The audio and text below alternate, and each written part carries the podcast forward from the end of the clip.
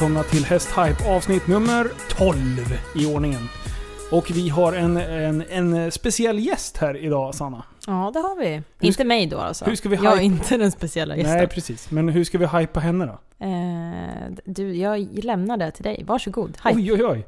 Eh, Jag vet ju ingenting om den här människan förutom att jag träffat henne väldigt mycket under de senaste åren.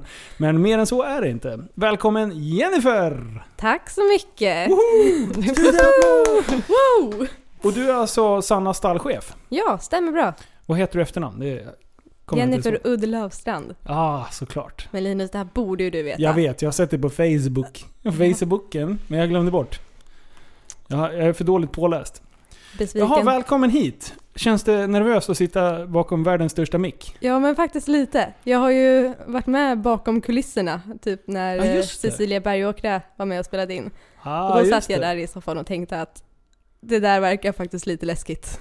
Vi tycker ju i vanliga fall att de här mickarna ser stora ut, men när du sitter bakom den, du är ju ser- världens minsta människa också. Så det blir Ser den enorm ut? kontrast. jag förstår faktiskt inte alls vad ni menar just nu. Försvinner bakom micken. Ja, man ser ju bara Sannas hår liksom. Annars hade du också försvunnit Som bakom. en förklaring här för, eh, för lyssnarna så är hon en typisk ponnyryttare. Typiskt ponnyryttare. Ja, det är liksom lagom storlek för Ja. ponny. Ja, Jo, okej. Ja. Jag är, är inte bra. så lång och jag är ganska smal. och då Mm. pratar vi B-ponny. Det är upp till Shetlandsponny tror jag 1,30 skulle i vara. manköj. Nej, var det det? Hade jag det? Jo. 128. Ah, det är close enough. Nära, nära. Mm. Jaha, hur har eran vecka Eller? varit? Nej, det är Nej, det är nog 30. 30. Boo! 1,48 tänkte jag Ja, det jag ponny. satt här och bara, Jag bara, Har jag nej, helt en fel? och, vad sa jag nu för något? Ja, nej, 1,30. Det, du hade rätt. Jag vet. Eller varför Jag- lät jag förvånad? Jag Jag vet. får- 1,30. B-ponny. Shit. ja, Jag kör. du kan det här. Ja, hur har eran vecka varit flickor? Jo då, den har ju dock precis börjat. Det är måndag idag. Ja just det, men vi, det är en vecka som har varit. Fan, Förra idioter. veckan. Så jävla Jag försökte tänka tillbaka och så bara, ja jag gick upp i morse. Ja, Jag har spelat in podd. Jag har spelat in poddar hela dagen med Foderpodden och Hippolyt. Ja, Mm. Så Jenny fick får sköta hästarna idag. ja. bra. Det var många hästar idag motionerade. Mm. Eller Var det nio det? stycken. Nej, totalt så motionerade vi nio olika hästar idag. Jaha. Så det är ändå mer än vad vi har haft på ett litet tag. Mm. Motionera? Rider du alla då? Nej? Nej, jag red inte alla. Det var antingen så, jag red fyra stycken, två stycken tömkördes och resten longerades. Eller jag red Tömkördes. fem stycken faktiskt, men jag skrittade bara på Olle. Ja, okej. Jävla Olle. Bara chilla runt. Full, full fart. Jag fyller upp stallet och så drar jag. Du det här tömkörd, vad är det? Man- Jag vet när det går bakom hästen och håller på att chilla, men vad, vad är det bra för? Men det är bra för mycket. Det, är- du kan, det men jag tycker är bra med tömkörning kontra longering är att du, har ju, du kan ju påverka dem mycket mer. Du har ju, när du longerar har du ju bara en lina som Ja. står i mitten. Tömkör du så har du ju som Två, två, tömmar. linor. Ja, Så du har tömmar, så att då kan du ju... Du har ju som tyglar, långa tyglar. Så att du kan ju komma åt dem mycket mer och påverka dem på nästan samma sätt som när du rider. Och faktiskt komma till arbete utan en ryttare på ryggen. men du kan ju inte galoppera till exempel. Jo. Eh, Men vad, vad springer du bakom då? Nej men Ja. ja, antingen så springer jag lite halvt bakom eller så kan man liksom svänga lite hela tiden så att man inte, alltså Va? inte på en volt men ändå korta av ridhuset. Som på en stor volt. Okej. En avlång volt. Jaha. Men man galopperar efteråt. Alltså så här, håller i tömmarna och galopperar själv. Japp.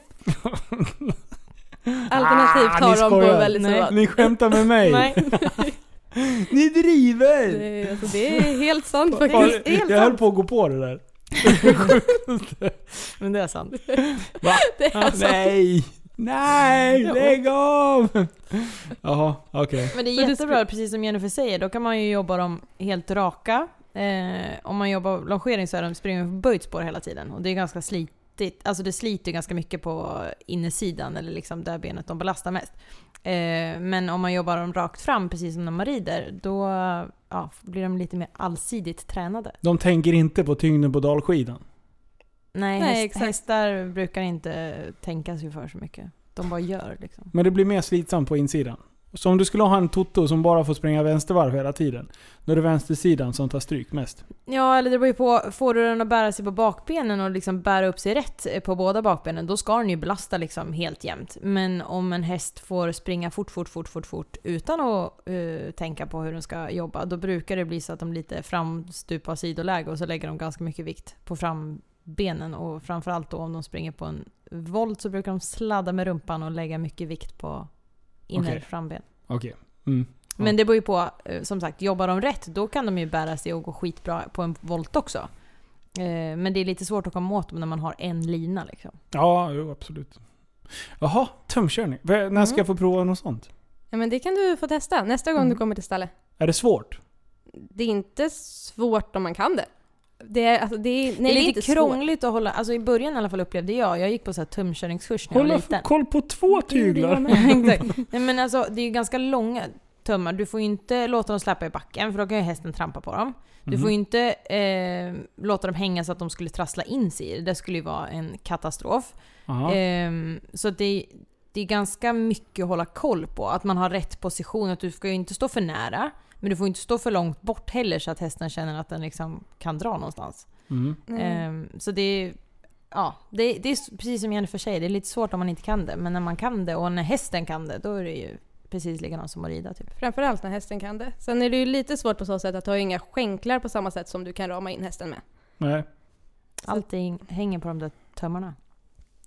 Och position mycket. Mm. Hur, hur får man dem att gå framåt? Vi lär om kommandon. Så vill jag att de ska trava så säger jag trava. Och vill jag att de ska galoppera så säger jag galopp.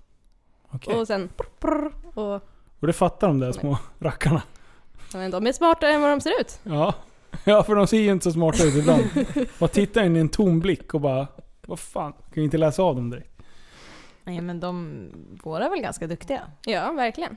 Jag har varit jätteimponerad av Imando idag som inte är tömkörd. Vad vi vet så mycket innan i alla fall. Nej. Han klarar det Den där jävla Imando, han fixar allt. Ja. Han, är så, hy- han är så hypad nu den här He's hästen. gonna save the world. Höjer han till skyarna här. Imando! Känn pressen. Åh, vilken jävla legend. Jaha, nej okej, förlåt. Ja, tömkörning. Vad gör du för, förutom att tömköra en, en Toto då? Vad jag gör förutom att tömköra en Toto? Ja, du red, tömkör och sen longera. Ja. Jag red, tömkörde och longerade. Och sen, hur ser den... Nu vet jag inte om Sanna har en annan agenda, men skit i henne. Eh, Okej. en, en, en dag i stallet. Hur, Mm. hur ser din arbetsdag ut? Oj. När börjar du Eh, på morgonen? Klockan åtta Åtta?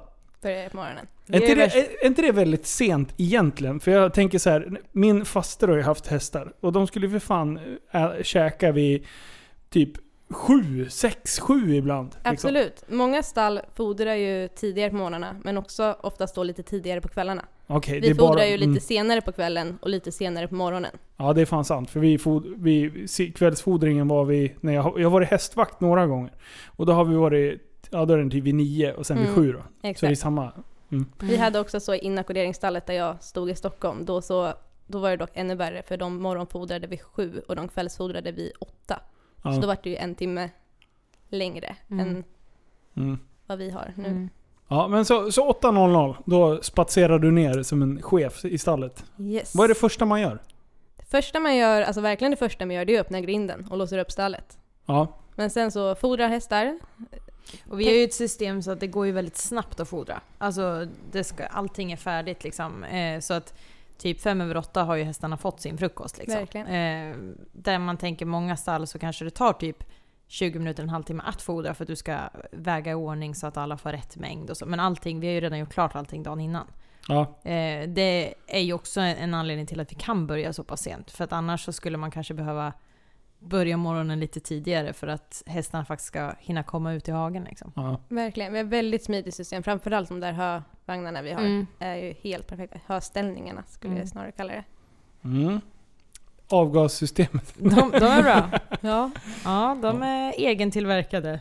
De har Ja. jag ritat och funderat på länge. Vi ska börja massproducera dem där du och jag. Mm, det är jättemånga som vill köpa sådana. Mm. Jag bara, det är bara mina. De är exklusiva för det här stallet. ja, men de är faktiskt väldigt, väldigt bra. Och det Mm. vi sitter och snackar om det är alltså hängare som är för 20 hästar. Ja, där man kan Eller, hänga hörpåsar på liksom. Precis. Och, Exakt. och där, jag har ju vägt upp de här en gång. Och det var ju där Mm. jag var så in i helvete dålig, inkom vi fram till. Ja, Kunde diffa på flera kilo. oj, oj, oj.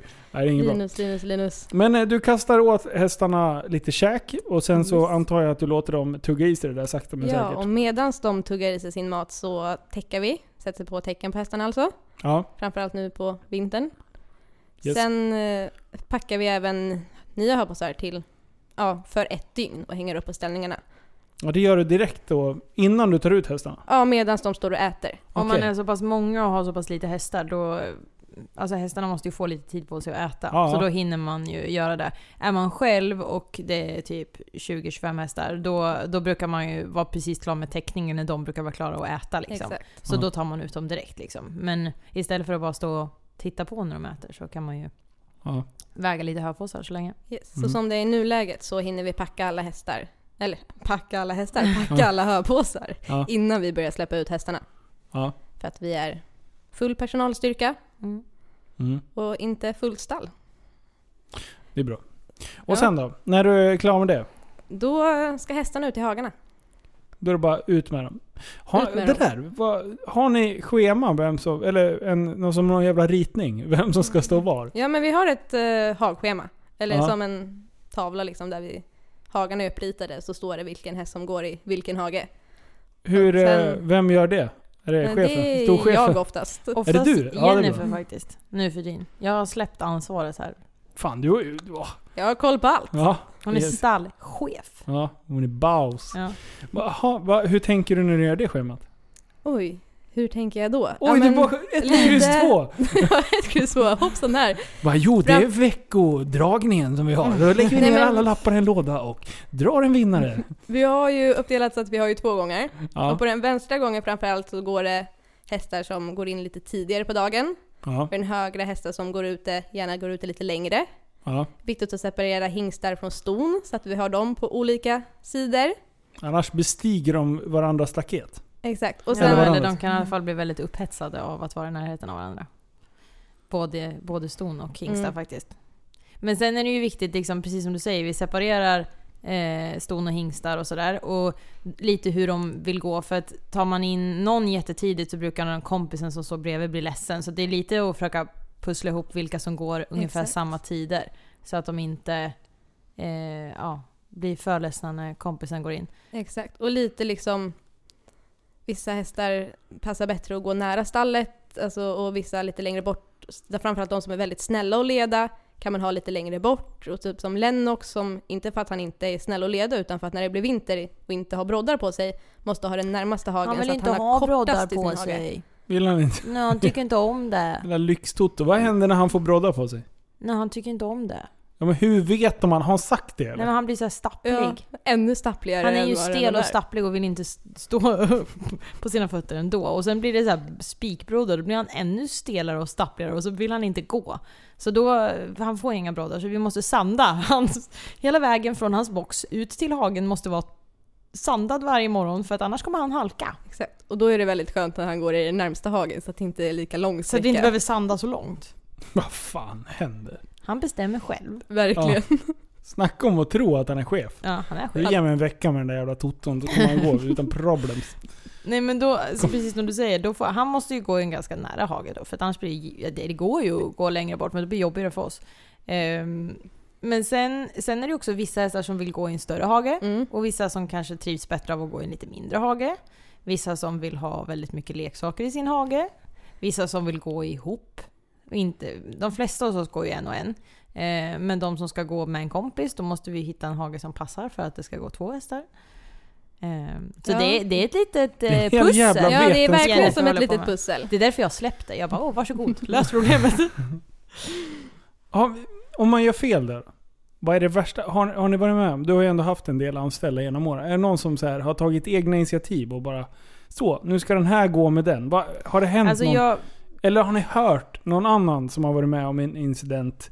Med, med typ som du säger, ett sto och eh, Ja. en, en hingst bredvid varandra. Har det liksom skett? Jo men alltså det, det har ju, även hos oss, nu har inte jag släppt eh, ansvaret att planera det här till så många. Jag tror typ att du är en av de första som har fått planerat eh, Kände helt speciell. själv. Ja, Verkligen, för annars har jag alltid haft liksom så här, nej men jag planerar och så får ni bara liksom göra som jag har sagt. För ifall det händer någonting så är det på mitt bord liksom. Ja. Ehm, så akta dig nu för att det ska hända någonting. För det, det är ditt fel i så fall. Jag kommer klandra dig. Aj, nej, aj, nej, det var inte så. Men, men, men jag liksom... Man kan alltid skylla på chefen. Ja men exakt. Det är alltid Sannas fel.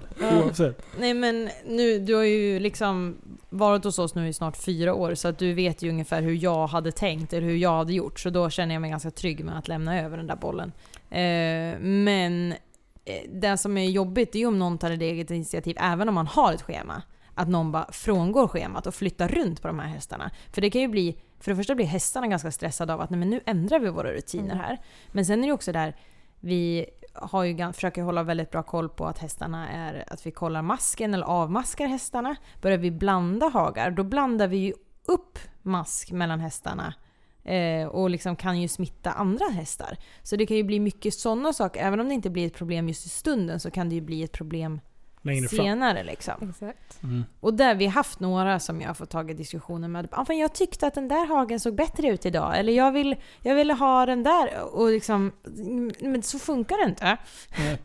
Och sen kan det vara såna här saker som att man använder inte en haga utav en annan anledning. Typ att grinden är lite trasig till exempel. Så det är därför vi låter den hagen vara tom.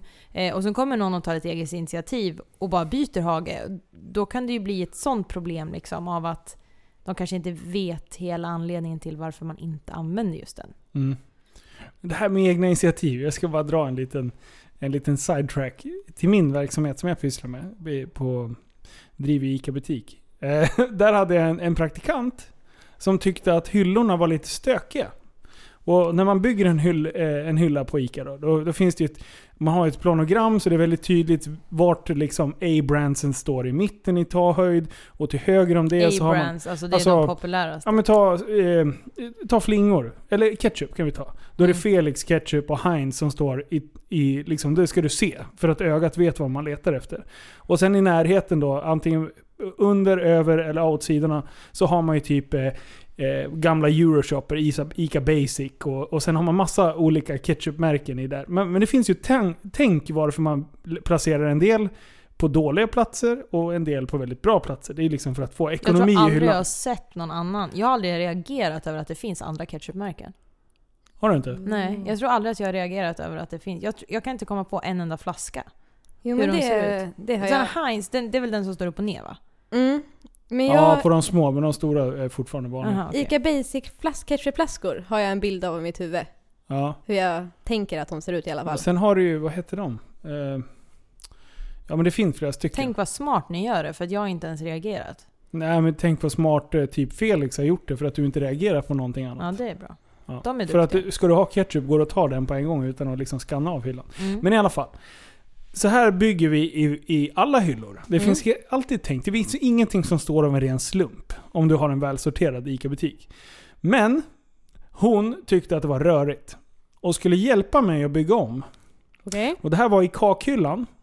Och det här var en praktikant En alltså. praktikant. Precis. Hon skulle, hon skulle bara liksom fronta det. Där man drar fram allting så att allting finns och, och det är synligt. Liksom. Eh, hon ställde sig och färgsortera hela hyllan. Åh herregud. Så när jag kommer, jag bara... Vad fan har du gjort? Hon bara, nej jag tyckte det såg så rörigt ut för ögat så jag har gjort det lite finare. Då har hon liksom tagit alla, alla jävla kaksorter. Tänk dig alla som är så här gula. De, de har hon gjort i en- färgskala. Uppifrån och ner. Så det var gult från vänster och sen blev det alla med lite blått i och sen blev det... det- Jag bara... jag höll på att få hjärnblödning. Så jag bara så här. Du kan gå hem nu. Liksom, tack, det är ett jättefint initiativ men det här blev jätte, jätte, jättefel. Hon hade ju bara någon timme kvar men jag bara så här. Så, jag ville verkligen inte få ett psykbryt på henne. Det var liksom så här. Fint men man kan ju inte göra så. Du kan ju inte gå in och, och ta egna initiativ. På, så, på ett sånt sätt liksom. Nej, det är ju likadant. Alltså, det skulle ju verkligen kunna alltså, gå åt skogen hos oss också. Ja, om man skulle börja ändra i systemet. Bara, Nej, jag tyckte att den här hästen såg hungrig ut så jag gav honom två kilo till. Bara, Ja. ja. Okej. Ja. Så där hade jag en gammal stallägare på ett inokuleringsstall jag stod på. Han eh, tyckte att han bestämde hur mycket mat våra hästar skulle äta. Så att han bytte lite mellan lövpåsarna. Så det var så här, nej den här hästen den, den är tjock och den här hästen den är smal. Så då tar jag hälften av den här hästens mat och så ger jag det till den här hästen. Nej. Och vi bara, nej men det här går inte. Och så typ en gång släppte han ut min ponny. Vi hade så här tavlor där vi skrev vad de skulle ha för tecken. Då stod det tydligt, vid regn så skulle hon ha det rutiga regntäcket. Han ja. släppte ut henne i det bruna innertäcket för att han tyckte att det var lagom. Okej. Egna initiativ gone wild. Verkligen. Åh, nej. Ja. Och ändå så uppmuntrar vi liksom, ja, men tänk själv, Ja. eh, egna initiativ, det är liksom så här, men Men det får det vara finns, ju ingen gräns. ja, men det finns ju ingen spelsinne. Det finns ju ingenting, ingen eftertanke. Utan det är så här, ja, Varför har de gjort så här? Jo, det finns troligtvis en anledning liksom. ja. Och liksom man kan ju inte, alltså, ja. Det är klart man kan skälla på någon när någon ställer till det rejält. Nu var det ju Mm. bara för mig att plocka om hyllan. Vad kunde det ta? Alltså det är två timmars arbete för två personer att- ställa tillbaka allting och veta var som ska stå vad. Liksom. Det är ladda ner planogram på nytt. Det är inte hela världen, men samtidigt, fan, om man är snäll och tar emot praktikanter för att liksom visa dem en del utav arbetslivet och sen så bara sätter de käppar i hjulet. Men inte en käpp, utan man har ju för fan hela hjulet fullt med käppar till slut. Nej. Yes, tillbaka till stallet. Tillbaka till stallet. Är det någon som har satt käppar i hjulet för dig idag? Nej men det tycker jag inte. Vi har en ny praktikant från och med Ja. idag. Men jag tycker att hon har skött sig faktiskt väldigt bra. Ah, vad bra. Gud Det- vilken tur att du sa sådär. Nej, det har inte alls funkat. Bara, Kommer tillbaka Nej. imorgon istället och bara du, du vet, har du hört att Sanna "Vad, har en podd? podden?" Bara, eh, Ja, jag vet inte, kanske lite. Du ska inte lyssna på Nej, den. nej, nej. Lyssna inte på det här avsnittet. Nej, Vi som lyssnade på podden idag när vi stod och mockade så att hon är ju väl medveten om att Sanna har en podd. Ja, men då måste du skicka en hälsning till henne. Ska vi skicka en hälsning till Liv? Mm. Gud vad ska Jag vi har inte ens Liv? träffat Liv. Nej du har inte ens träffat Liv. För att jag har ju Sanna tycker att du är jätteduktig Liv. det är du säkert. Jennifer säger att du är duktig, så då, Ja. jag litar på det. Ja, det är bra. Ja, toppen. Jaha, och sen då? Vad, vad, hur länge går du hästarna ute? Oj, det är också lite varierande från häst till häst. Ja. Men vi siktar alltid på att ha hästarna ute till klockan nio. Ja. Och eh, Alltså den när hästen, de kommer ut liksom. Jaha, ja. Och Inte till klockan nio på kvällen. Ja exakt, Ja. de ska vara ute Ja. i hagen till... Jag tog det som nio timmar så jag började räkna i huvudet. Eh, ja. Okej. Och eh, först in på dagarna är ju Lennox. För att han går in vid lunchtid. För då tycker inte att han att han vill vara ute längre helt enkelt. Utan då... Då står han och gå in. griner i hörnet. Ja. Släpp in mig. Jag ska in och, Eller så och värma låter han mig. och springer omkring så att man Exakt. ska märka honom. Han är väldigt tydlig med att liksom där kring lunch, då, då, Då vill räcker han det. komma in. Okej. Eh, Och under den Hit, tiden men inte då? längre. Då har, då har du mockat? Ja, Eller du har bör, påbörjat mocka? nej då har vi mockat och gjort klart stallet. Okej. Hur lång tid tar en box? En box. Ja. Je- du frågar om det är Jennifer-tid eller någon annans tid. Ja, om du tar Linus tid. Linus tid? Oj, det Nej, jag, vet jag, jag inte. klarar ju inte det där. Jag har ju försökt en gång. Jag bara spred ju ut skiten. Det var ju Ja. bara bajs lite överallt i hela Ja, jävla du var inte box. så bra på det. Nej, men, men vänta. Man är ju lite smart. Mm, För då då- behöver man inte göra något mer. Det är som tvätten. Ja, det behövde bara krympa tre utav dina tröjor, sen fick jag inte gå in dit. Nej. Perfekt ju.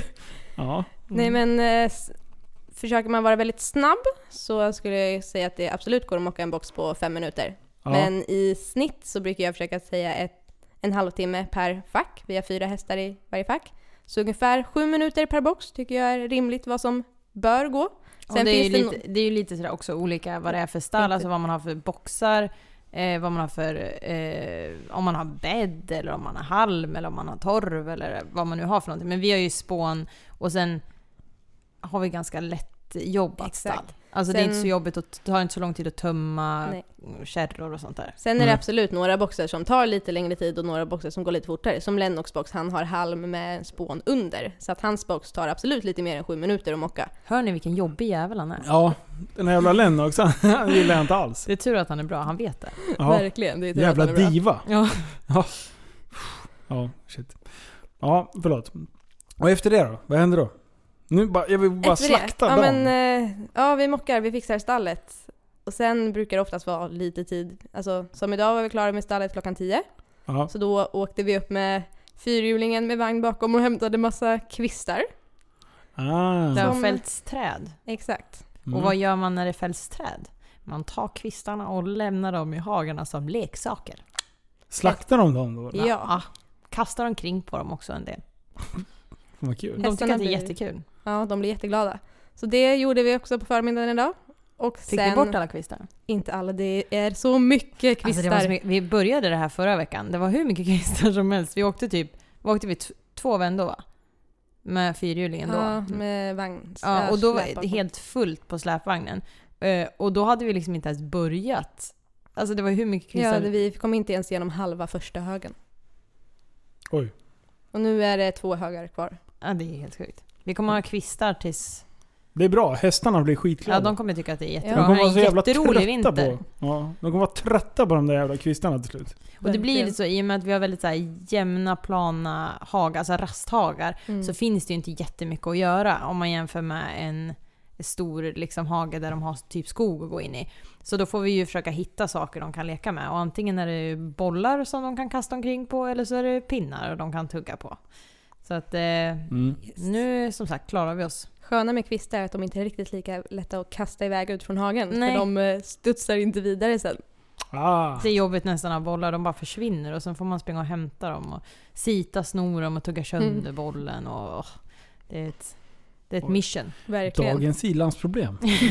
man kan hålla på och jaga de där bollarna medan vad hästarna inne jagar ja. Man lägger in dem i, i hagen och hästarna kastar iväg dem och sen får man gå och hämta dem igen. Det blir någon sån här apportlek fast det är vi som hämtar liksom. Oj, snacka om utspelade. Ja exakt. Verkligen. Ta din jävel, här kan du springa. Men och sen eh, motionerar ni. ja, sen Och- käkar vi lunch och eftermiddagen så är det motionering av hästar. Och mycket varför vi lägger upp det så att vi motionerar på eftermiddagen det är ju just för att hästarna ska få vara ute så länge som möjligt. Ja. Att de verkligen ska, vi ska verkligen se till att alla får vara ute i hagen. Eh, det är ju inte heller alltid på alla stora stall att alla hästar, varken att man har hagar så att det räcker, eller att alla hästar får gå ut. Men vi tycker att det är väldigt viktigt att de får gå ut. Och, alltså i alla fall någonting. Eh, så att då får, får man försöka anpassa hagen och eh, tiden de kan vara där så att det funkar med alla hästar. Yes. Men därför blir det ju mycket stallarbete för allihopa. Hela personalstyrkan typ. På eh, på förmiddagarna. förmiddagarna. Ja. Så kör vi hästarna sen på Men det eftermiddagen. funkar väldigt bra. Det, är, alltså, det blir också lite roligare grej när man hjälps åt och gör stallet tillsammans. Alltså, det blir ju mer socialt. Ja, Mm. än att en... Jag vet i många stall så är det ju så att, kanske en är mock, alltså mockar bara. Och så kan man stå och mocka så här 35 boxar. Och sen är det någon annan som bara motionerar hästar. Ehm, och precis som du säger, det kanske... På ett sätt är det väl skönt kanske att veta så här, "Ja, jag har bara de här arbetsuppgifterna. Men i vårat fall så blir det ganska... Det blir ju så mycket omväxling det kan bli i alla fall. Eh, plus att alla får göra det tillsammans. Så det blir väldigt, en väldigt social grej. Att vi jobbar som ett team. Liksom. Mm. Verkligen. Coolt.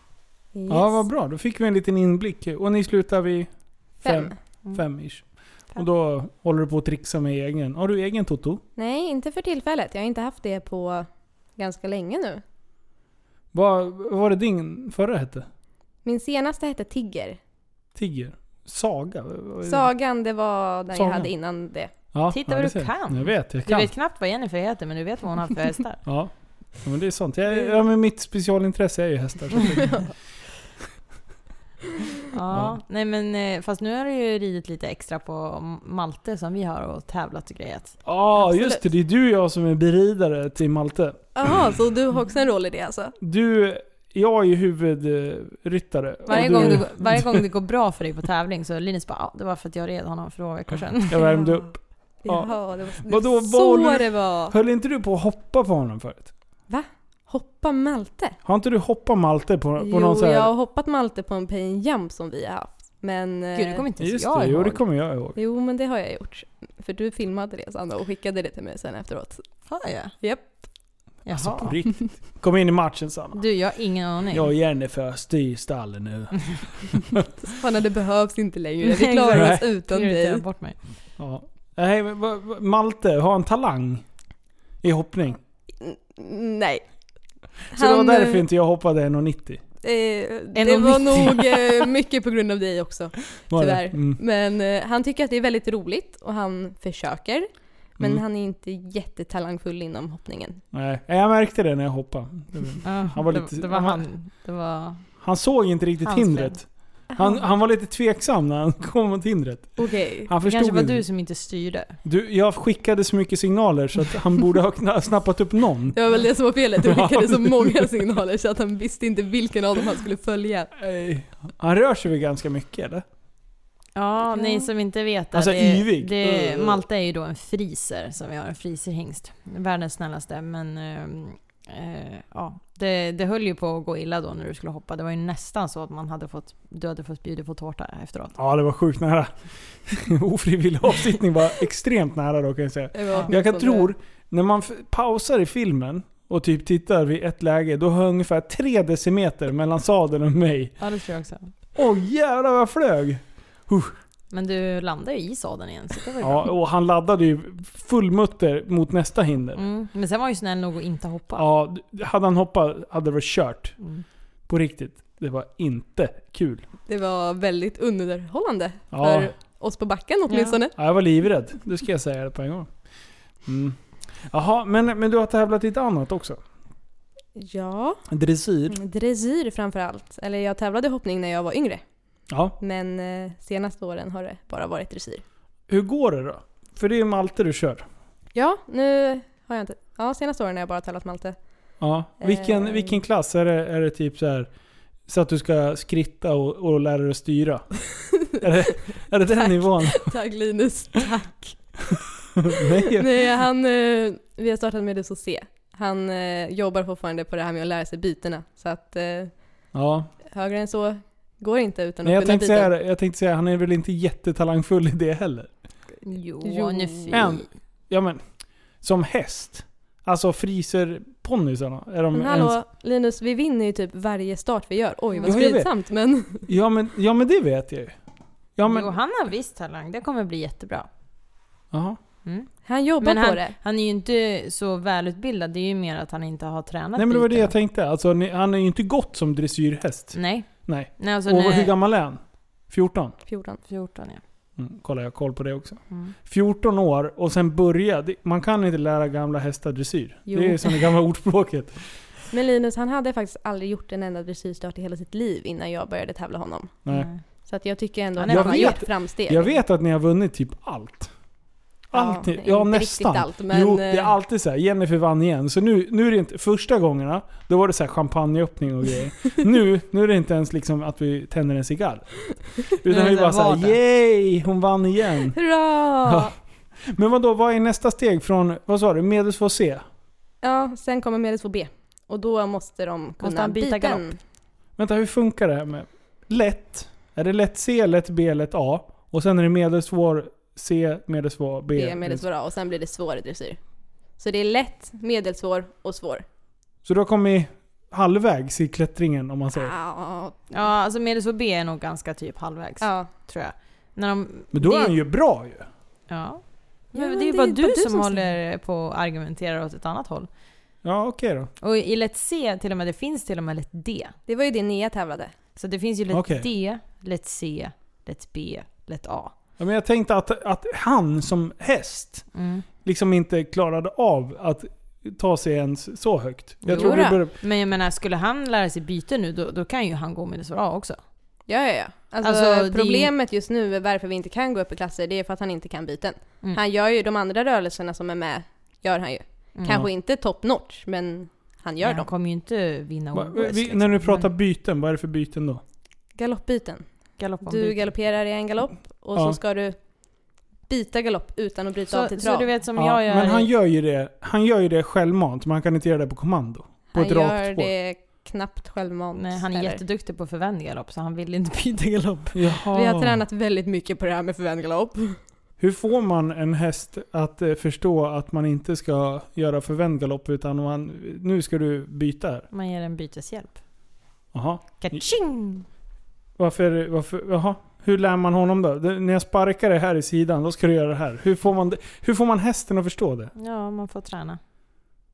Träna, Ja, vadå? träna, träna. Om jag, ska, om jag ska få dig att förstå någonting här hemma, så bara börjar jag peta på dig. Och du säger aj fan, sluta. Men och jag han bara kan fortsätter ju... att peta så här, aj. Till slut så bara testar du en massa olika grejer. Ja, Så här, ska och se sen ska du berömma när jag gör rätt och sen ska du säga så här: nej nej Men om nej, du aldrig gör fel." rätt? Ja, då får du fortsätta peta. Ja, du, ska, du, jag ska fan testa.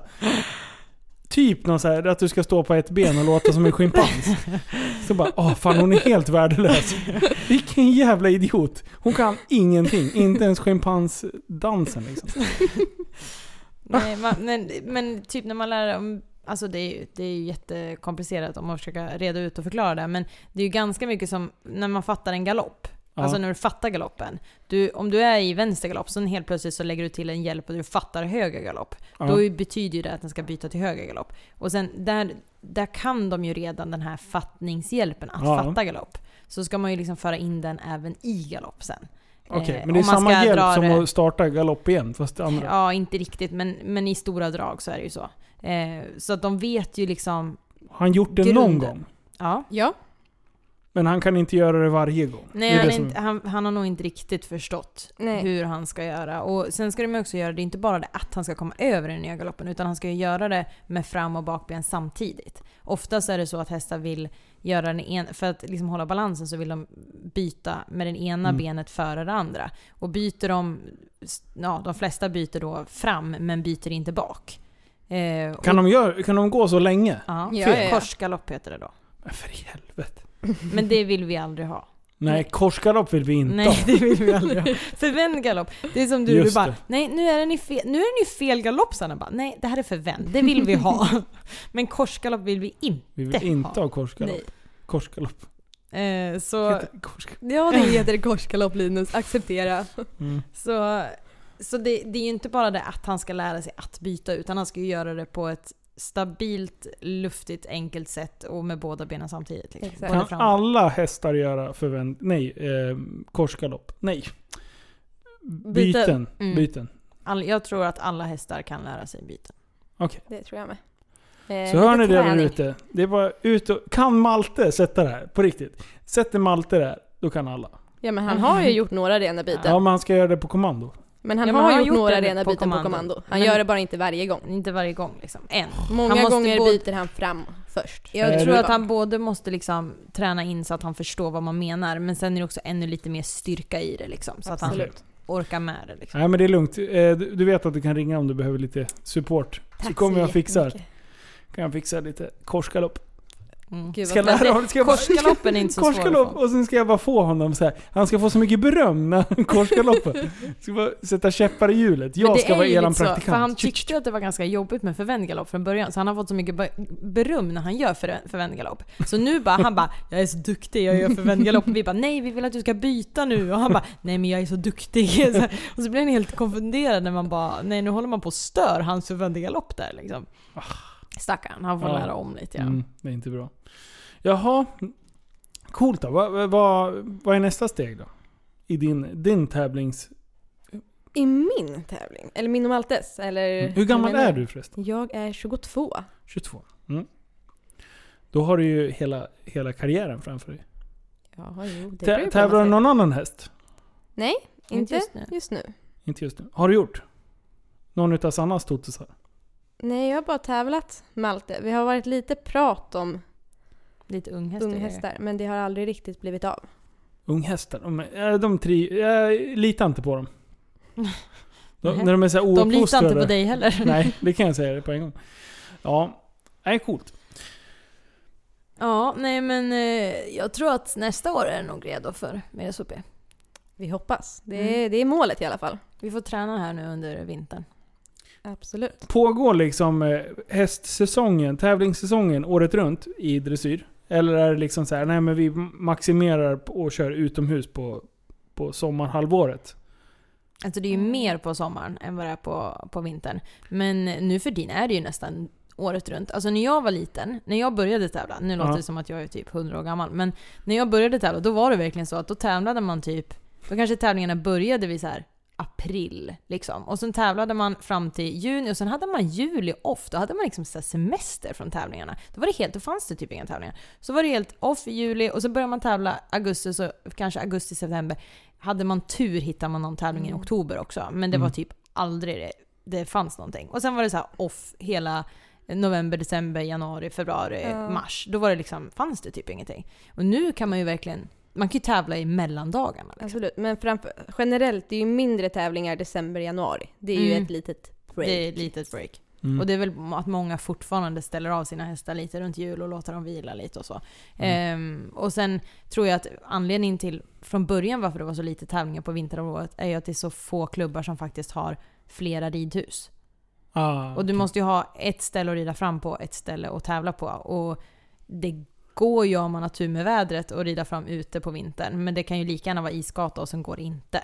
Ja. Eh, och då måste du ha dubbla ridhus. Och det är inte så många som... Det är ju fler och fler klubb, klubb, äh, klubbar som kan fixa det nu. Men det är inte så många, förr i tiden så är det inte så många som Nej, verkligen klarar av inte. det. Mm. Så att jag tror att det, det kommer nog fortsätta bli mer och mer.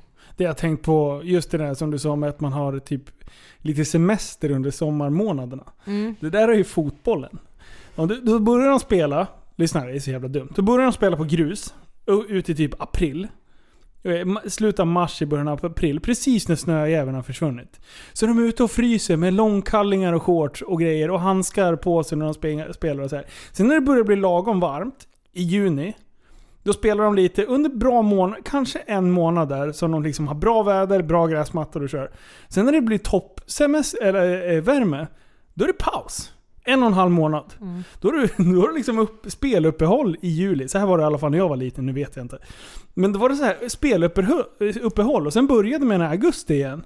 Och sen så var, ja, spelar man augusti, sen började det bli kallt i september, oktober, november och sen är det slut. Bara fan att hålla ihop en hel säsong. Då blev det liksom två säsongstarter. Först skulle Mm. du vara duktig i början eh, av säsongen. Sen var det liksom en paus där alla degade till sig och satt hemma och käkade chips hela jävla somrarna. Mm. Och sen var det dags i augusti igen. Då var alla lönnfeta och jävliga. Och sen så, nej. Nej, men, det är så idiotiskt. ja, Vad fan och- ska du spela en sommarsport? Då får du spela under sommarsemester. Du har väl ingen jävla rätt till en jävla semester? Det Du- kallas du sommarlov! har inte rätt till semester. Vad fan, Men det är lite era samma som jävlar. med hästarna. Man känner ju så här, det är ju den bästa tiden på året att rida. Det är ju på sommaren. Verkligen. Och då liksom så här typ ta Men nej, en nu ska de gå då. sommarbete. Nu ska de gå och bli lite fluffiga i magen. Men självklart är det bra för hästarna att få lite semester, men jag tror ju mer på semester där man liksom kanske motionerar lite. Alltså inte att man ställer av dem helt. ja. För att det blir ju verkligen att börja om på nytt liksom. Mm. Verkligen. Sen ser ju hästar ganska ofta till att få sina semestrar ändå genom att dra på sig Ja, men diverse skador och sår och allt liknande. ja, jag har sagt det. De kan inte överleva i en, i en hage med typ bara gräs. De hittade ett sätt att göra illa sig ändå. Ja. Mm. ibland. Men, eh, men så man kan tävla året runt nu. Yes. Men det är som sagt mest på sommaren. Mest på sommaren. Mm. Förlåt. Sen blir man ju lite bekväm också. Det är ju inte riktigt lika kul att åka på tävling i minus 20 grader och snö som det är att åka på tävling när det är varmt och skönt. Nej, jag kan tänka, tänka mig det. Framförallt inte, vi blir ju väldigt bortskämda sådär som har uppvärmt ridhus hemma. Att då sitta och åka till något annat ridhus där det är svinkallt. Och sen bara, jaha, nej nej nej, vi stannar hemma istället. Vi Fram- kör en pain jump istället. Framförallt om det går väldigt dåligt då på tävling, då känner man Ja. verkligen att De har- varför gjorde jag det här? Jag har frusit, jag har gått upp tidigt, det har varit iskallt och så gick det inte ens bra. Nej. Nej. Men hur länge har du ridit? Oj, jag började rida på ridskolan när jag var sju år gammal. Så eh, 15 år borde det bli. I Stockholmsområdet va? Ja, stämmer bra. Jag började rida på Solna ridklubb, men där red jag bara ett år. Mm. Innan vi flyttade. Och sen hade, när, när Jennifer började hos oss, Huvudsta Eh. ridklubb. Jag ljög. Ja, Huvudsta. då, hade hon, då var hon en sån här riktig hästtjej som, som hade två hästar som hon då eh, jobbade för att få ihop pengar och klara av att sköta helt själv. Det var jag lite imponerad av. Mm. Oj. Mm. Jajamän. Du jobbar ju på Maxi då. Yes, det stämmer Ja. bra. Så nu här när du har förklarat alla de här ICA-begreppen, med- jag har suttit här och tänkt att Linus, jag vet. Jag trodde du skulle säga jag var den praktikanten som fick.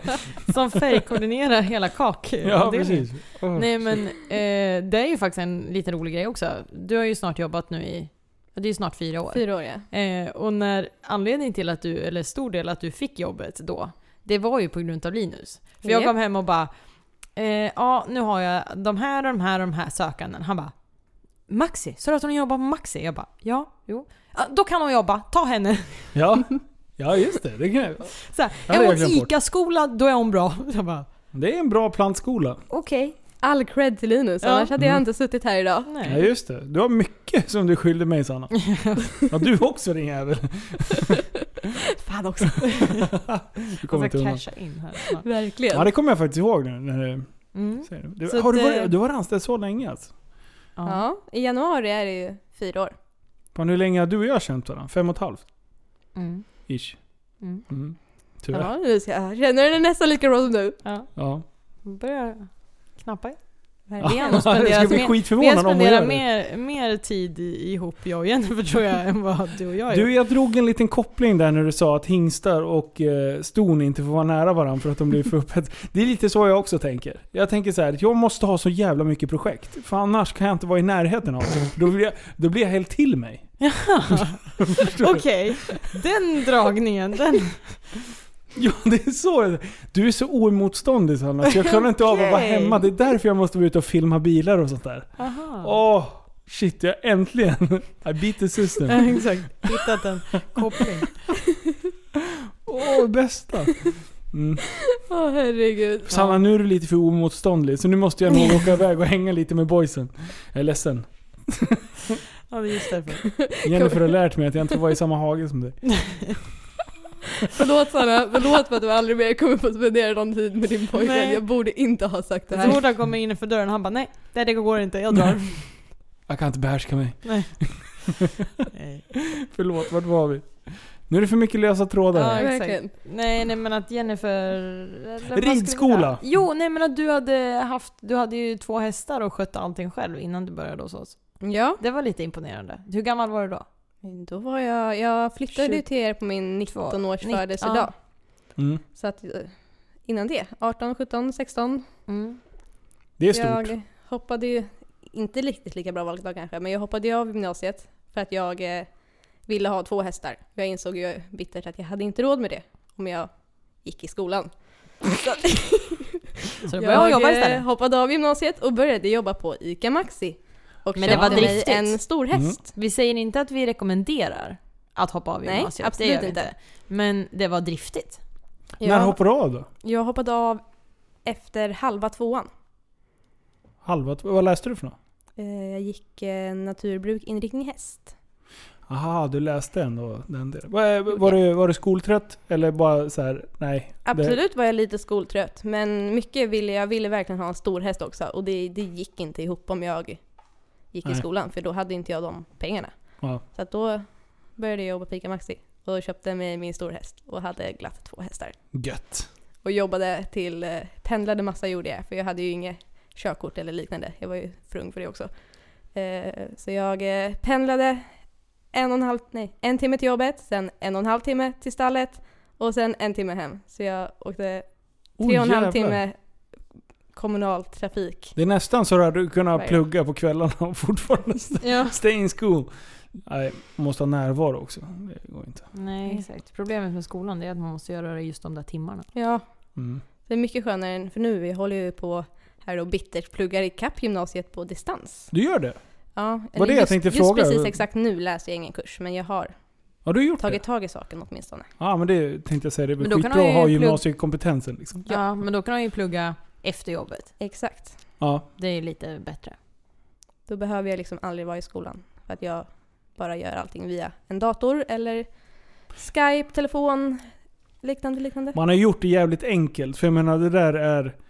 Och jag menar, nu, det finns ju en del som inte tycker om den personliga kontakten och det. Och det, det skolan är ju skapt på ett sånt sätt att vi bygger en typ av människor, men alla människor passar inte in i den formen heller. Nu säger jag inte Nej. att det är så i ditt fall, men jag tänkte, jag har hört andra fall där det har varit så. Att man har det jobbigt med det sociala eller att man inte känner att man passar in eller blir... Ja, och hellre då väljer att hoppa av och sen finns det ingen möjlighet att plugga ikapp. Men nu finns ju det att göra på diskans, distans och det är ju skitbra. Det är jättepraktiskt och det funkar verkligen hur bra som helst. Jag har ju dock inte pluggat på heltid utan jag valde att plugga på halvtid. Så Ja. att jag kände att 100% jobb och 100% plugg vart kanske skulle bli lite mäktigt. Men det var inte alls något problem att hinna med att plugga 50% samtidigt som jag jobbade. Nej precis. Så Jag tror att det där kan vara jätte, alltså jag tror att det är jättebra det här med distans just alltså för hästtjejer. Jag tror många är väldigt motiverade och duktiga på att alltså, lägga upp sitt arbete också och få det gjort liksom. Eh, men just det här att hästarna kräver så mycket tid. Framförallt de som åker och tävlar mycket. Alltså som i mitt fall hade det varit helt perfekt när man är iväg och tävlar så flera veckor. Men då hade ju det funkat. Det var ju skitsvårt med skolan att just få ledigt och att kunna vara iväg. Mm. Eh, och likadant om man ska ha hästar eller som i ditt fall då kunna betala dem till och med så behöver du ju till och med jobba för att ha råd att ha dem. Eh, men även om man bara ska sköta dem, alltså in och utsläpp, alltså de kräver ju mycket omvårdnad. Ja, verkligen. Eh, och det är svårt att kombinera med skolan. Ja, det är väldigt svårt. Om man inte har föräldrar som hjälper en eller en, en eh, full alltså inackordering där, där liksom personal sköter hästarna. Mm. I mitt fall så mamma hade ju inget körkort heller. Så att det fanns ju ingen riktigt som kunde köra mig emellan så att det skulle gå fortare med allting. Liksom. Nej. Utan det var ju glatt och när man skulle då vara i skolan så bara, Jag kan bara ju bara säga kombinera så här, skolan med hästar var ju svårt. Det är ju... Alltså då är man motiverad. Om man åker så många timmar buss för Ja. att ta sig till hästarna och till och med ta sig till jobbet för att ha råd Att ta att ta sig till hästarna. Det, då är man hästintresserad. Ja, ja men det hoppas precis. jag att jag var. Ja, Eller det, är, hoppas jag. Ja, för fan. Det där är coolt. Ja, Men du, medan vi, jag tänkte på en, på en annan grej som vi inte har diskuterat någonsin. Men, men eh, vi var inne lite på det här med, med stämningen inom häst, hästvärlden Ja, och, vi och fick ju lite en sånt. jäkligt bra sån fråga också. Var det, var det nu eller var det förra veckan? Vi poddade. Vi fick en fråga här. Vänta, jag ska läsa upp den. Ehm, det är en Linda här som har skrivit att vi gärna får ta upp eh, om kulturen i ridsporten. Hur man behandlar varandra på tävling, på ridskolan, på nätet och så vidare. Skulle vara intressant att höra dina erfarenheter. Alltså jag antar att det här var riktat till mig då för att vi poddade ensamma den gången. Men du kan ju säkert också svara på det här Jennifer. Eh, och tillsammans med Linus utifrån perspektiv. Du som kommer liksom som en liten outsider här och tittar in på oss, hur vi beter oss. Mm. Hur tycker du att vi beter oss? Som skit. Ja, Nej men det var en ganska intressant fråga. ja. Ja, Nej, men jag, ju- min, min första, det har jag ju sagt, jag tror jag nämnt det tidigare. Det är första som slog mig när jag åkte iväg på en tävling. Det är att alla är väldigt inne i sitt och det är inte den sammanhållning som jag trodde att det skulle vara.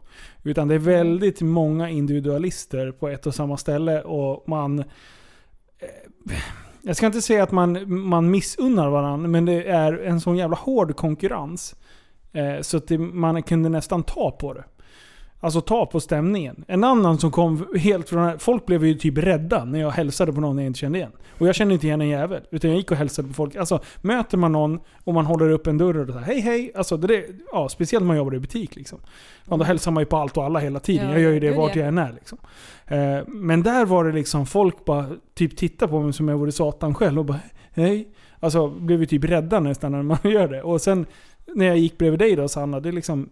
Nej, det var ingen som hälsade och du hälsade inte heller. Nej, utan, och det var häls- inga konstigheter liksom. Nej man hälsar ju på dem man känner liksom. Eh, men inte sådär allmänt typ. Och sen är det ju precis som du säger så är det ju, men det har vi, jag tror att vi har varit inne på det i podden förut, att det är ju väldigt hård konkurrens. Och jag tror att i och med att folk lägger ner så mycket pengar, så mycket tid och så mycket engagemang på de här hästarna, så blir det väldigt viktigt. Ja. Eh, om man jämför med många utav alltså andra sporter där det kanske är mer att man gör det för att man, ja, men det är en kul grej liksom. Mm. Här blir det, även om det inte är på högsta nivån, så blir det blodigt allvar bara för att man lägger ner allt man har. Ja, här. och sen är det ju verkligen en, eller i många fall en individuell sport. Det är klart, vi har ju också lagtävlingar och så, men i den allra flesta grad så är det ju ändå en individuell sport. Så det blir ju inte riktigt här med fotboll, att man har hela sitt lag som man hänger ihop med och pushar varandra framåt Nej. på samma sätt.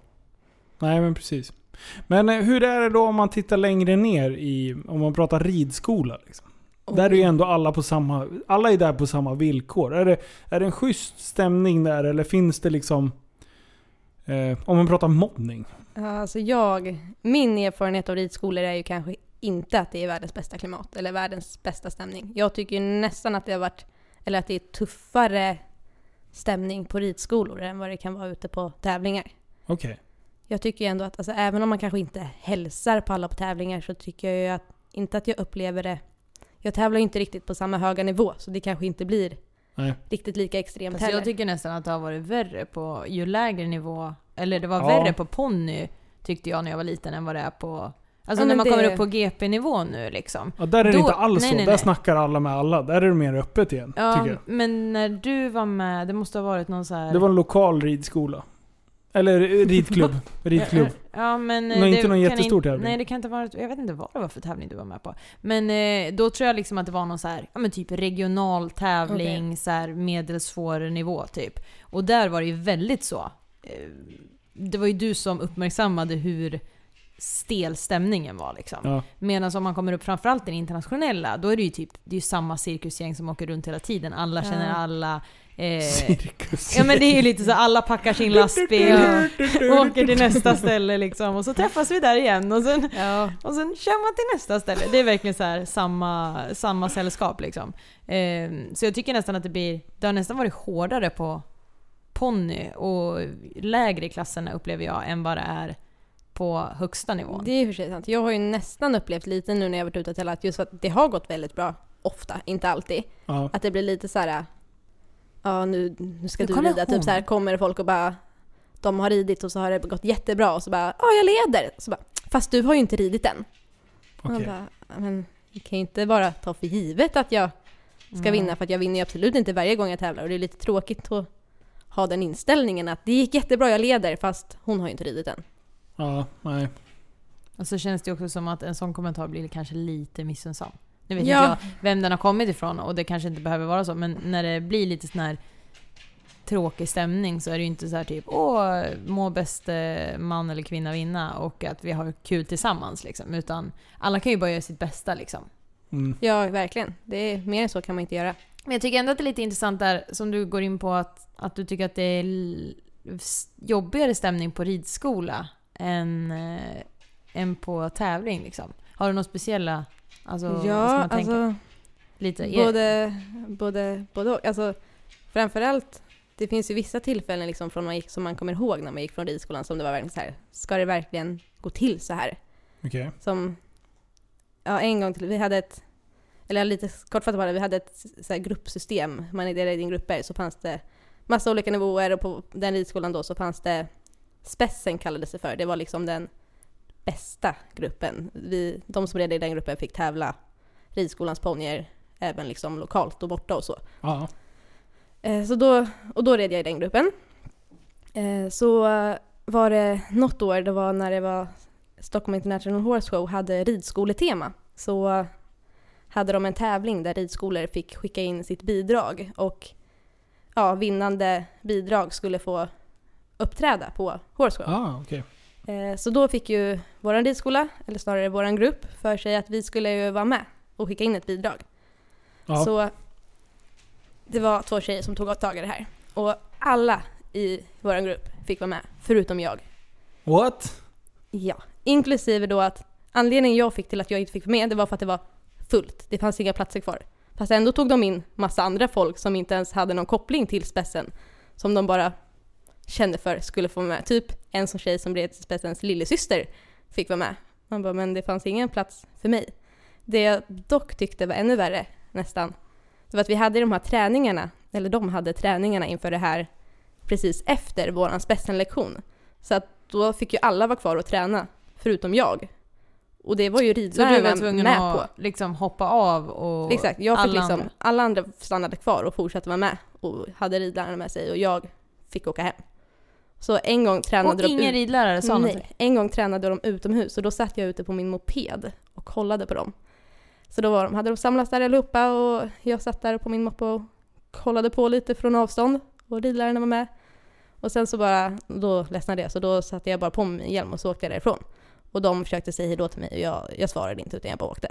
Då var det en tjej i vår grupp som skrev till mig på Facebook att hon eh, tyckte att jag gjorde rätt som markerade att jag inte tyckte att det var okej. Men det, att hon inte vågade gå emot resten. Men det var ingen ridlärare som sa någonting och det var ingen annan. Det var en, en tjej. Alltså det är ju Fan, Jag blir verkligen... så förbannad. Ja, jag med. Det här är ju verkligen så här brutalt. Alltså, hur fan tänker man som vuxen människa? Om man, om man jobbar på en ridskola och är ridlärare, då har man väl liksom ansvar för alla?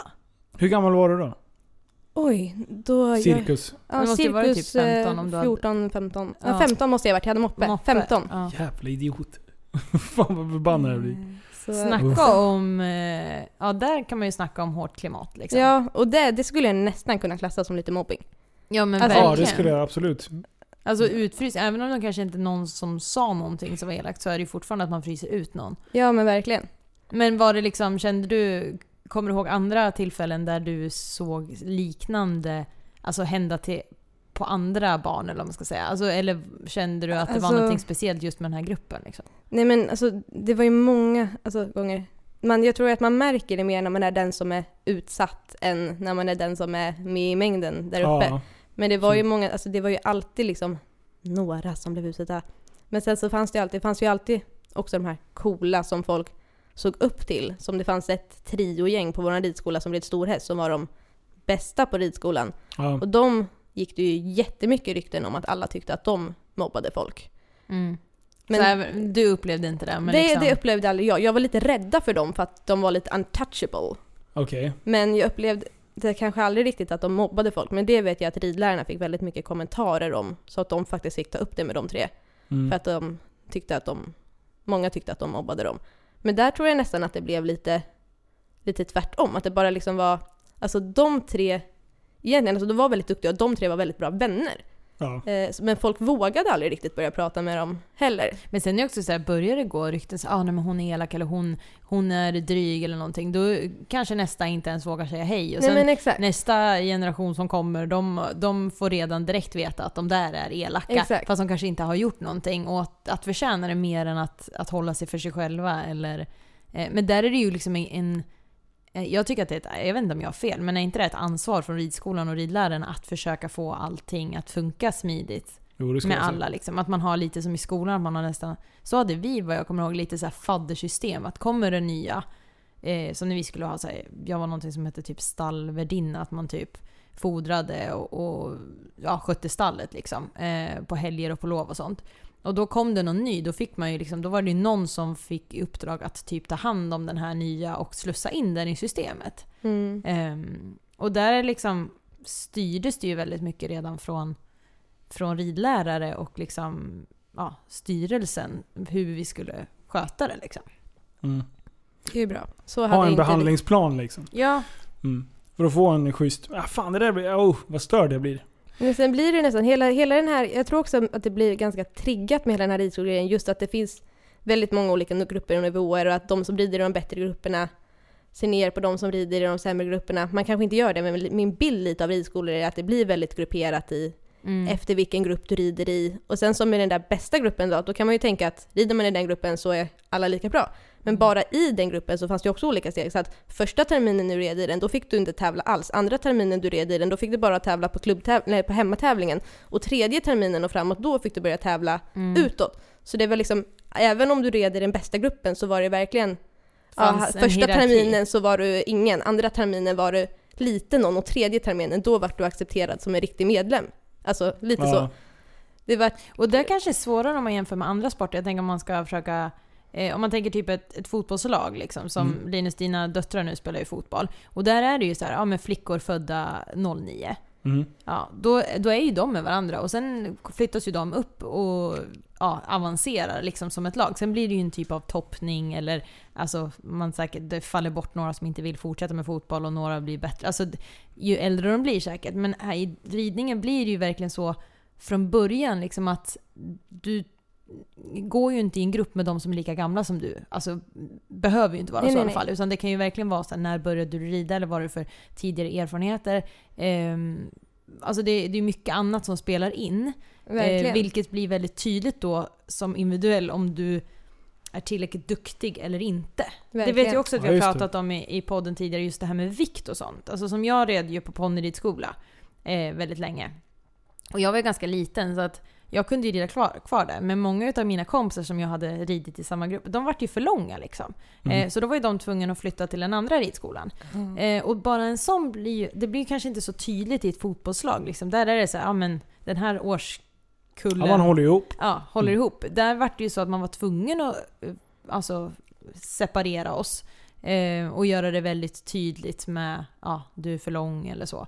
Ehm, eller den här är mycket bättre så den kan flytta upp i, i ja, svårighetsgrad. Grupp, ja. Eh, medans, och det, det blir också en säkerhetsgrej, man måste ju lite göra så just för hästarna, det här med längd och sånt och vikt och sådär, det har ju för hästarnas välbefinnande. Men, Absolut. men också hur duktig man är är ju också en säkerhetsfråga. Så att man inte hamnar i en grupp där man inte, eller hamnar på en häst som man inte klarar av så blir det farligt Ja, istället. verkligen. Alltså det är både, både och. Alltså rid, får du liksom, måste du rida med folk som... Får du aldrig gå upp i grupp Mm. utan måste hela tiden vänta på folk, då kommer du aldrig utvecklas. Och Nej. rider du med folk som är för bra, då blir det ju farligt. Mm. Och får du rida, det är ju också så här vad man blir tilldelad för häst. Eh, vi hade något system, vad jag kommer ihåg på ridskolan, att man red typ samma häst så här, tre eller fyra gånger och sen fick man byta häst och så red man Ja. samma häst. Men det var ju ändå så att det var ju väldigt tydligt vilka som, alltså det var ju ändå ridläraren eh, jag tror att vi fick önska häst någon gång, men mestadels var det ridläraren som delade ut hästar. Och det var ju ändå så att innan, alltså det var ju Eh, jag upplevde det aldrig riktigt men jag vet att det var snack om att ja, men jag får aldrig rida den där hästen eller jag vill jättegärna rida den men då kanske den aldrig blev tilldelad. Och det kanske var så för att ridläraren helt enkelt tyckte att du klarar inte av den.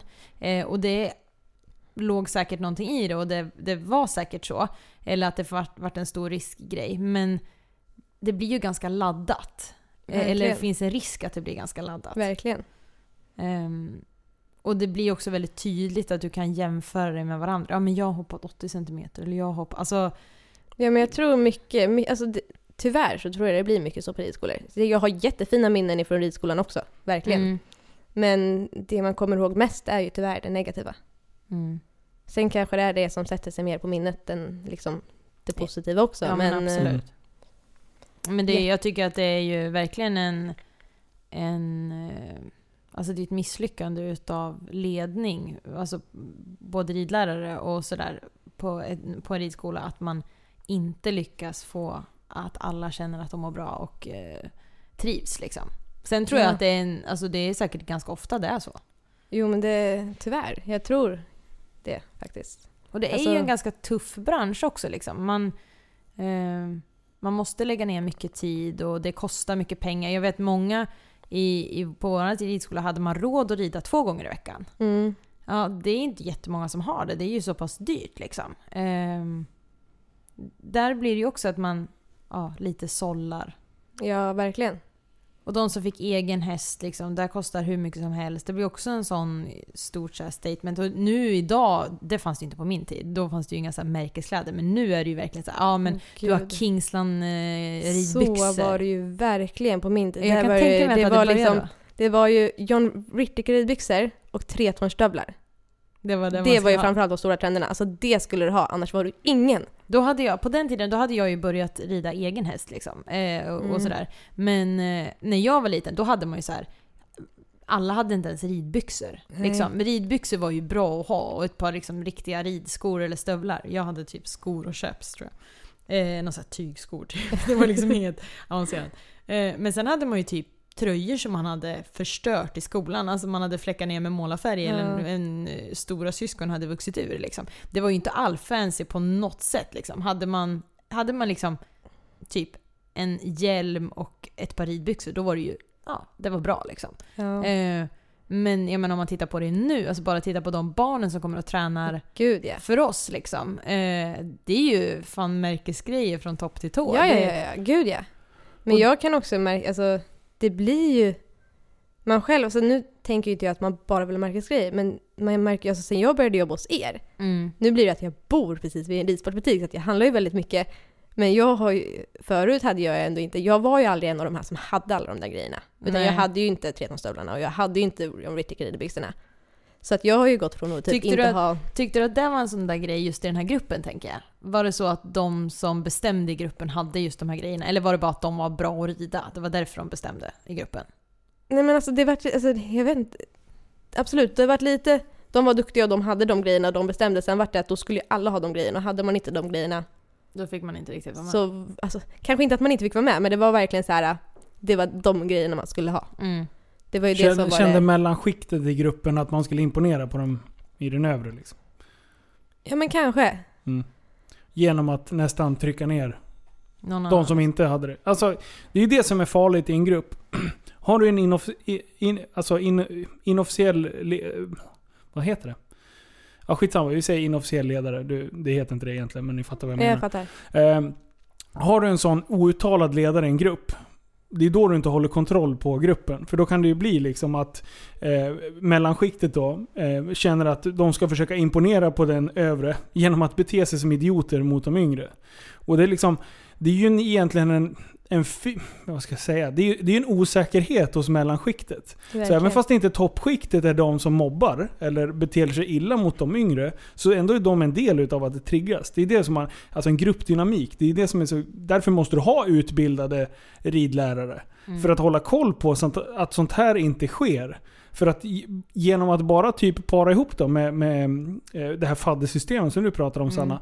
Tar du en av toppryttarna och sätter ihop med en av de kanske lägre stående i, i status i den här gruppen. Så kan du få en helt annan gruppdynamik. Då blir det så här, fast vänta, jag kan inte bete mig illa mot den där för att den är fadder till den. Och, Mm. Mm. Alltså man måste ju vara lite jävla smart och läsa människor liksom. Där tycker jag faktiskt att eh, klubben vi, nu Jennifer har ju fått börja tävla för samma klubb som jag då såklart, för att jag värvar ju in alla där. Ja. Eh, och det är ju den eh, klubben som jag har eh, red på ridskola när jag var li- liten liksom. Och där, jag tycker att de har lyckats med, det är att de har någon så här Fri, nu vet jag inte riktigt vad det heter, men det, det heter typ Hästis. Så de har så här fritidsgård på, i stallet. Liksom. Ah. Så ett, så ett Ah. fritidssystem så att barn kan åka dit efter skolan istället för att åka till fritids. Gud vad smart. Eh, så man liksom då som förälder, ja, ser, det finns alltså någon där som möter dem och tar om hand om dem och ser till att barnen får mellis och sådana grejer. Så att föräldrar kan ju då istället för att ja, binda upp sig med skolan, binda upp sig på ridskolan istället. Jaha. Fan vad Eh, smart. Ja, det är jättebra. Verkligen, jättesmart. Ehm, men, och, och det som också, då har de ju som personal som är just där som fritidspedagoger typ. Ja. Eh, som är hästkunniga självklart. Men de är ju lite där hela tiden och är i stallet. Det är inte bara ridlärarna som står i ridhuset och tar lektion som är där som Nej men vuxen. precis. Utan det finns ju alltid andra vuxna på plats. Och det tror jag gör att de kan vara med och styra lite mer i det här vad som händer i stallet. Det är inte bara ja, den vuxna som står i rid, själva manegen och som överblickar själva träningarna. Eller liksom lektionerna.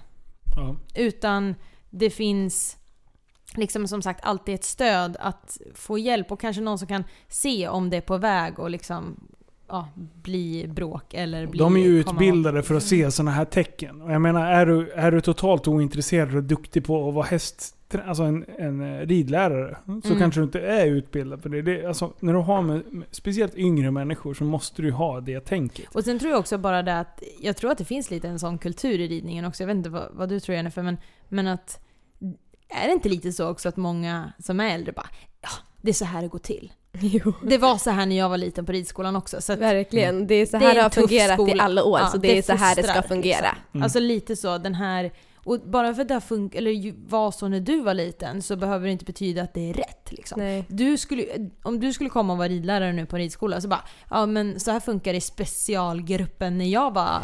Då är det inte bara att det ska vara så för de barnen. Liksom. Det är ju lika fel för dem. Men jag tror att det finns en sån kultur att det är lite så här tuffast vinner. Eller den som Mm. är, orkar med allt det här. Det är lite så här slitvarg-grej i hela... Det är den som som Linus brukar säga, den som går längst utan att sova och äta är typ den som vinner liksom i, i slutändan. För att det, det är verkligen en sån sport där man bara biter ihop och hugger i. Ja men det liksom. är ju verkligen så. Alltså det är ju en sån lite, sport. sån, ja, lite som mentalitet i allting. Liksom, att ja, stå ut så... Men det var ju lite som ni pratade om i förra veckans avsnitt. Alltså ramla av och hoppa upp igen och kör. Mm. Det är och ju det så finns det ju för och nackdelar liksom. Det, det är ju verkligen, det är ju, det är ju bra att man lär sig och jag tror framförallt att det är kanske många eh, nu som behöver den egenskapen att hugga i och bita ihop. Och inte få allting serverat. Liksom. Inte få, det är många barn som blir curlade och liksom får för mycket hjälp kanske. Eh, men just det där att, att bli nedtryckt eller eh, den här sociala grejen. Där tror jag att det är viktigt att man vågar. Bara för att det var så för 40 år sedan så betyder inte det att det är rätt liksom. Men där var ju den där fritidsgrejen som de hade Ja. jättesmart. Alltså just, och bara det här med att komma till stallet utan att egentligen rida. Alltså bara komma till stallet som en rolig grej och få den här med vara med kompisar, träffa kompisar, alltså Mm. göra stallet Mm. mer till ett roligt ställe och inte bara Åka dit när åka man ska dit rida. när man ska rida. Mm. Eller åka dit för att man ska sköta sin sköthäst. Mm. Nej, det är smart. Ja, jag Verkligen. tror, jag, jag, jag tror det verkar väldigt uppskattat. Så är det någon där ute som lyssnar som är yngre och håller på och upplever sådana här grejer. Våga ta kontakt med någon, någon som är ansvarig för det där. Och då lyft frågan. För det är Verkligen. fan sjukt viktigt. För även, även om du känner att din ridskola, om du är äldre och, och upplever att det är så här. Fan, ta tag i problemen. Liksom. Ja, eller lämna det till typ en styrelse eller en ridlärare eller någonting så fort de, de tar tag och börjar liksom undersöka. Är det så här? Finns det, ligger någonting i det? Kan vi göra någonting åt det? För jag tror att de, ibland kanske de vet mera än vad man Ja, orkar. eh, Mm. Börja, man vill inte lyfta på den stenen liksom. Eh, men annars så kanske det också är så att de inte vet det. Att det Ja. är så mycket bakom stängda dörrar så att det är bara de som är inblandade som är medvetna om det. Och då kanske det bara behöver komma upp till ytan. Liksom. Precis. Och det är Ja. vi vuxna som är ansvariga för att det ska lyftas. Mm. Ja, Det är så. mycket går ju att lösa med kommunikation, bara det liksom tas upp till ytan också.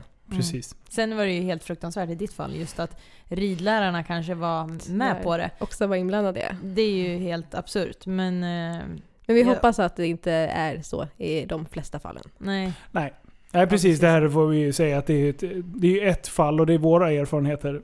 Min erfarenhet av stallet och ridskolan, det var ju att jag var enda killen och det, jag tror att det hypades.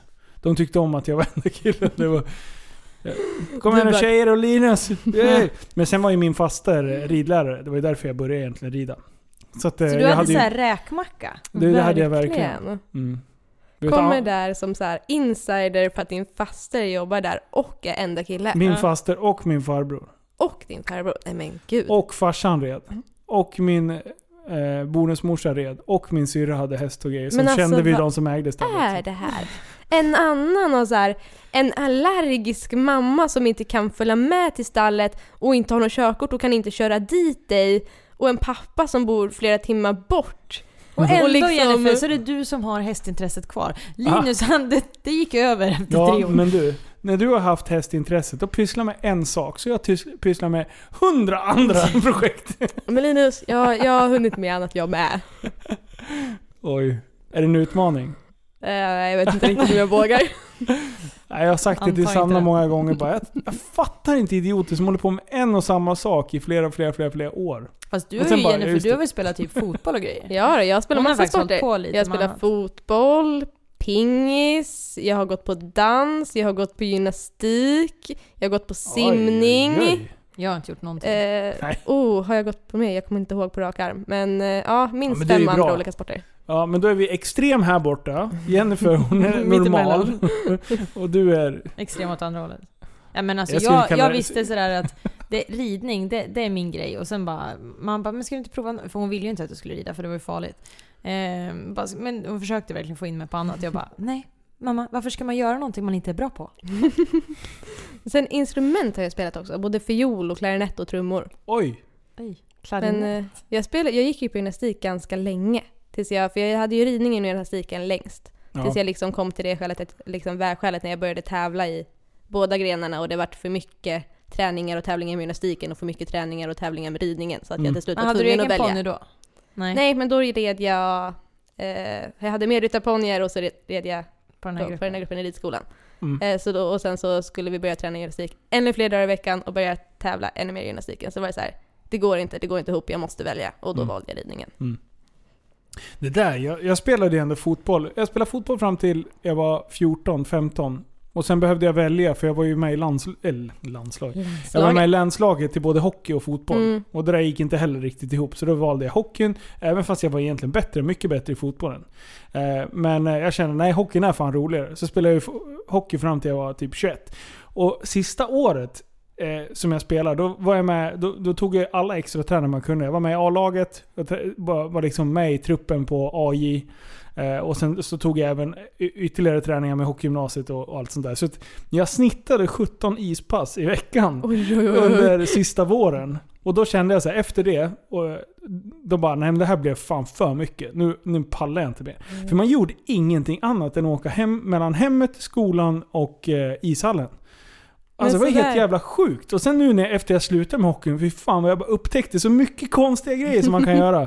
Bara, Åh, jag vill göra det, jag vill windsurfa och kitesurfa, jag ska paddla och... eller, Så där var ju jag, paddla. fast då var jag mindre. Alltså mamma tvingade ju mig att sluta på fotboll för att jag gick ju på för många olika sporter samtidigt. Okej. Och jag tog ju åt mig liksom extra grejer på allt. Så på pingisen, jag skulle träna pingis en dag i veckan men det slutade med att jag skulle ha fyra pingispass för att jag skulle träna med fan dem innan och sen så skulle jag träna, men jag åkte buss överallt. Från Så att du jag var, åkte typ buss själv så här? Ja, ja, "Åh, nu men alltså, jag pingis började- och nu-" när jag var åtta tror jag min pappa slutade hämta mig varannan helg. Så när jag var åtta så åkte jag alltså själv till Gnesta från Sollentuna. Så jag tog bussen till Sollentuna station, därifrån tog jag tåget till Södertälje station, därifrån bytte jag tåg och tog tåget till Gnesta och därifrån gick jag till pappa. Jag var imponerad av att jag lyckades cykla till stallet så här 300 meter bort. Jag är imponerad att mina döttrar hittar ut i bilen. De har ju tappat bort skolväskan på kuppen. Det är helt sjukt. Ja. Nähä, du, det här med barn. Det är kul. I helgen... Nej, men jag bara va? Jag trodde du skulle börja prata om att jag, det är dags att skaffa barn, Barn. eller liknande. Nej, Jag bara, nej, nej men ner. gud nu Linus. Lugna ner dig. Eh, jo, i helgen hände ju något speciellt. Berätta. Jajamän. Din dotter Pixie ska ju ha sitt kalas. Jajamän. Jennifer är kalasvärdinna. Ja. Yes, och på lördag ska vi ha barnkalas på Sanna Nilsson Dressyrcenter. Det kanske är första bland många. Vi kanske kommer stå här som så här Leos lekland sen och bara vi, vi kör kalas! Verkligen. En Kalasverksamhet. rutschbana ner här, landa på hästen och sen rider du, ramlar av i bollhavet, tar bort den. Ja. Vi får se hur det här går. Ja. Det Vi har ska ju- bli jävligt roligt att se. Ja, ja, vi har ju faktiskt möjligheterna. Vi har ju liksom vi, har konferensrum där man kan fika och äta och ha dansstopp om man vill det. Och sen kan vi rida lite och vi kan... Ja, det, det blir nog bra det här. Det är en Ja, bra med. anläggning för att ha kalas på. Ja, i och med att man inte måste typ gå ut mellan de här olika. Det är Ja. bara en trappa ner liksom. Så att man kan, ja. vi kan ju inte tappa bort någon barn. Nej, du då. Vi har full övervakning Exakt, också, så gör vi det. Det är väl någon jävel som sitter fast i, i elstängslet någonstans. Sitter och tuggar bara. Nej men gud, så ska du inte säga. Sluta Linus. Men vad- det, det är klart Hemskt. fan de inte gör det. Nej, det gör Men de inte. Sanna, jag har en idé. Det är så vi kan vinna på kurragömman. Vi kollar ju övervakningskamerorna. Ja men exakt. Åh! you beat the system. Ja. Fan, Verkligen. vad gick de? Och sen bara sitta med högtalare så här. Jag har hittat dig, Ella. Du. Kom fram bakom sopmaskinen. Ja. Nej, Pixie hon är sjukt pepp på det här. Alltså. Ja. Hon Vi får hoppas hela- att vi lever upp till hennes förväntningar. Verkligen. Ja, för hon sa det när, när hon sa nej men Sanna har lovat mig en unicorn att jag ska få rida på un- Ungefär där så sa jag så här, hold your horses. Hold your hor- Horses. unicorn. Men Sanna, det finns ju sådana där enhörningshorn som man kan köpa på hög. Så att Finns det- sånt finns kan vi det? faktiskt köpa och sätta jag på sländan. det. Jag tänkte att vi skulle köpa en sån. Ja, ja, ja. Vi ska åka och köpa en sån till. En till sländan och en till Malte. Mm. Så att de blir så här, när vi tar in dem i Och ridhuset det och finns bara, ju typ blåa och rosa. Ja. Då kan Malte ha det blåa och sländan ha det rosa. Det här är ju det, Det höll perfekt. de på och tittade på när vi var där och handlade eh, Ja, grejer jag kommer ihåg det. Eh, men jag bara, nej men där använder man ju inte liksom så, här. så där kanske vi kan, vi köper ett par ridskor istället. Men, eh, men nu när det ska vara kalas, det är klart vi Ja, måste klart. spacea till det lite. Jaha. Oj, vilket jävla kalas det kommer bli. Ja, Verkligen. Verkligen. Vad är det mer som kommer hända då? Ja det vet vi inte riktigt. Men jo, vi ska nej, men ju... vi ska, vi ska ha gymkana. Mm. Mm. Det vet ju alla hästmänniskor vad gymkana är. Linus, kan du förklara vad gymkana är? Ja, det är när Ken Block kör sina bilar. Det var han som köp, startade det första Gymkhana eh, och eh, ungefär åtta år sedan. Och eh, eh, tog in själva konceptet in till Väst, eh, Heter det på riktigt gymkana? Ja. Varför har de snott vårt namn Jennifer? Ja, du, det undrar jag också. För att våran gymkana har funnits i betydligt mer än åtta år. ja, men det är ju en grej. Ja, men vad- en grej? Ja men det är ju en, alltså det är ett, det är ett koncept. Jaha. Mhm. Är det också någon sån här typ stafettgrej eller? Nja, de har ju kört det- på det sättet. Ja men typ eh, Gymkhana har ju Östersund, det är drift, eh, drifttävling. Eh, du, ja, Ken Block gjorde det. är det alltså, som typ hinderbana? Googla det ska du få se vad det är som kommer upp först. Ja det var hästar faktiskt, jag googlade tidigare. Nej, Nej. eller jag kollade YouTube gjorde jag med tjejerna. Mm. Då kom det upp hästar. Och då skrev jag bara Gymkhana. Gymkana Linus, gymkana är Det kanske var man tidigare sökt på ridning. Okej, första träffen. Ken Block. Andra träffen, Nej, Ken nej, Block. nej, nej, nej, nej, nej, nej, det här tror jag inte på. Ja, titta. Ungefär så ja. Oj, 47 miljoner visningar, 33 miljoner visningar. Jag vet, Men det inte måste, en häst. Det måste Inte vara en jävla toto vad jag tidigare sökt på då. För att det kom bara upp så här direkt eh, de här Ja, jag, jag vet. Men det, det är ju bara ett, ett uttryck som, som någon har hittat på. vlogg med Emilia Bergåkra. Gymkana. Ja, okej då. Jag känner mig besegrad. När jag bara söker gymkana så får jag faktiskt inte heller upp någonting med häst till att börja med. Nej, jag har aldrig Men- sett det på hästar. Jag Men, har eh, googlat på det här. Gymkhana som tävlingsform, det kan inte jag så mycket om faktiskt. Inte jag heller. Alltså jag har bara alls. sett typ att man eh, så här, flyttar typ en kopp från olika pinnar och grejer och man rider slalom. Och, men det går ju, jag har bara sett att typ, jag har sett någon gång på typ Skandinavien eller på eh, kanske Stockholm, Horse Show.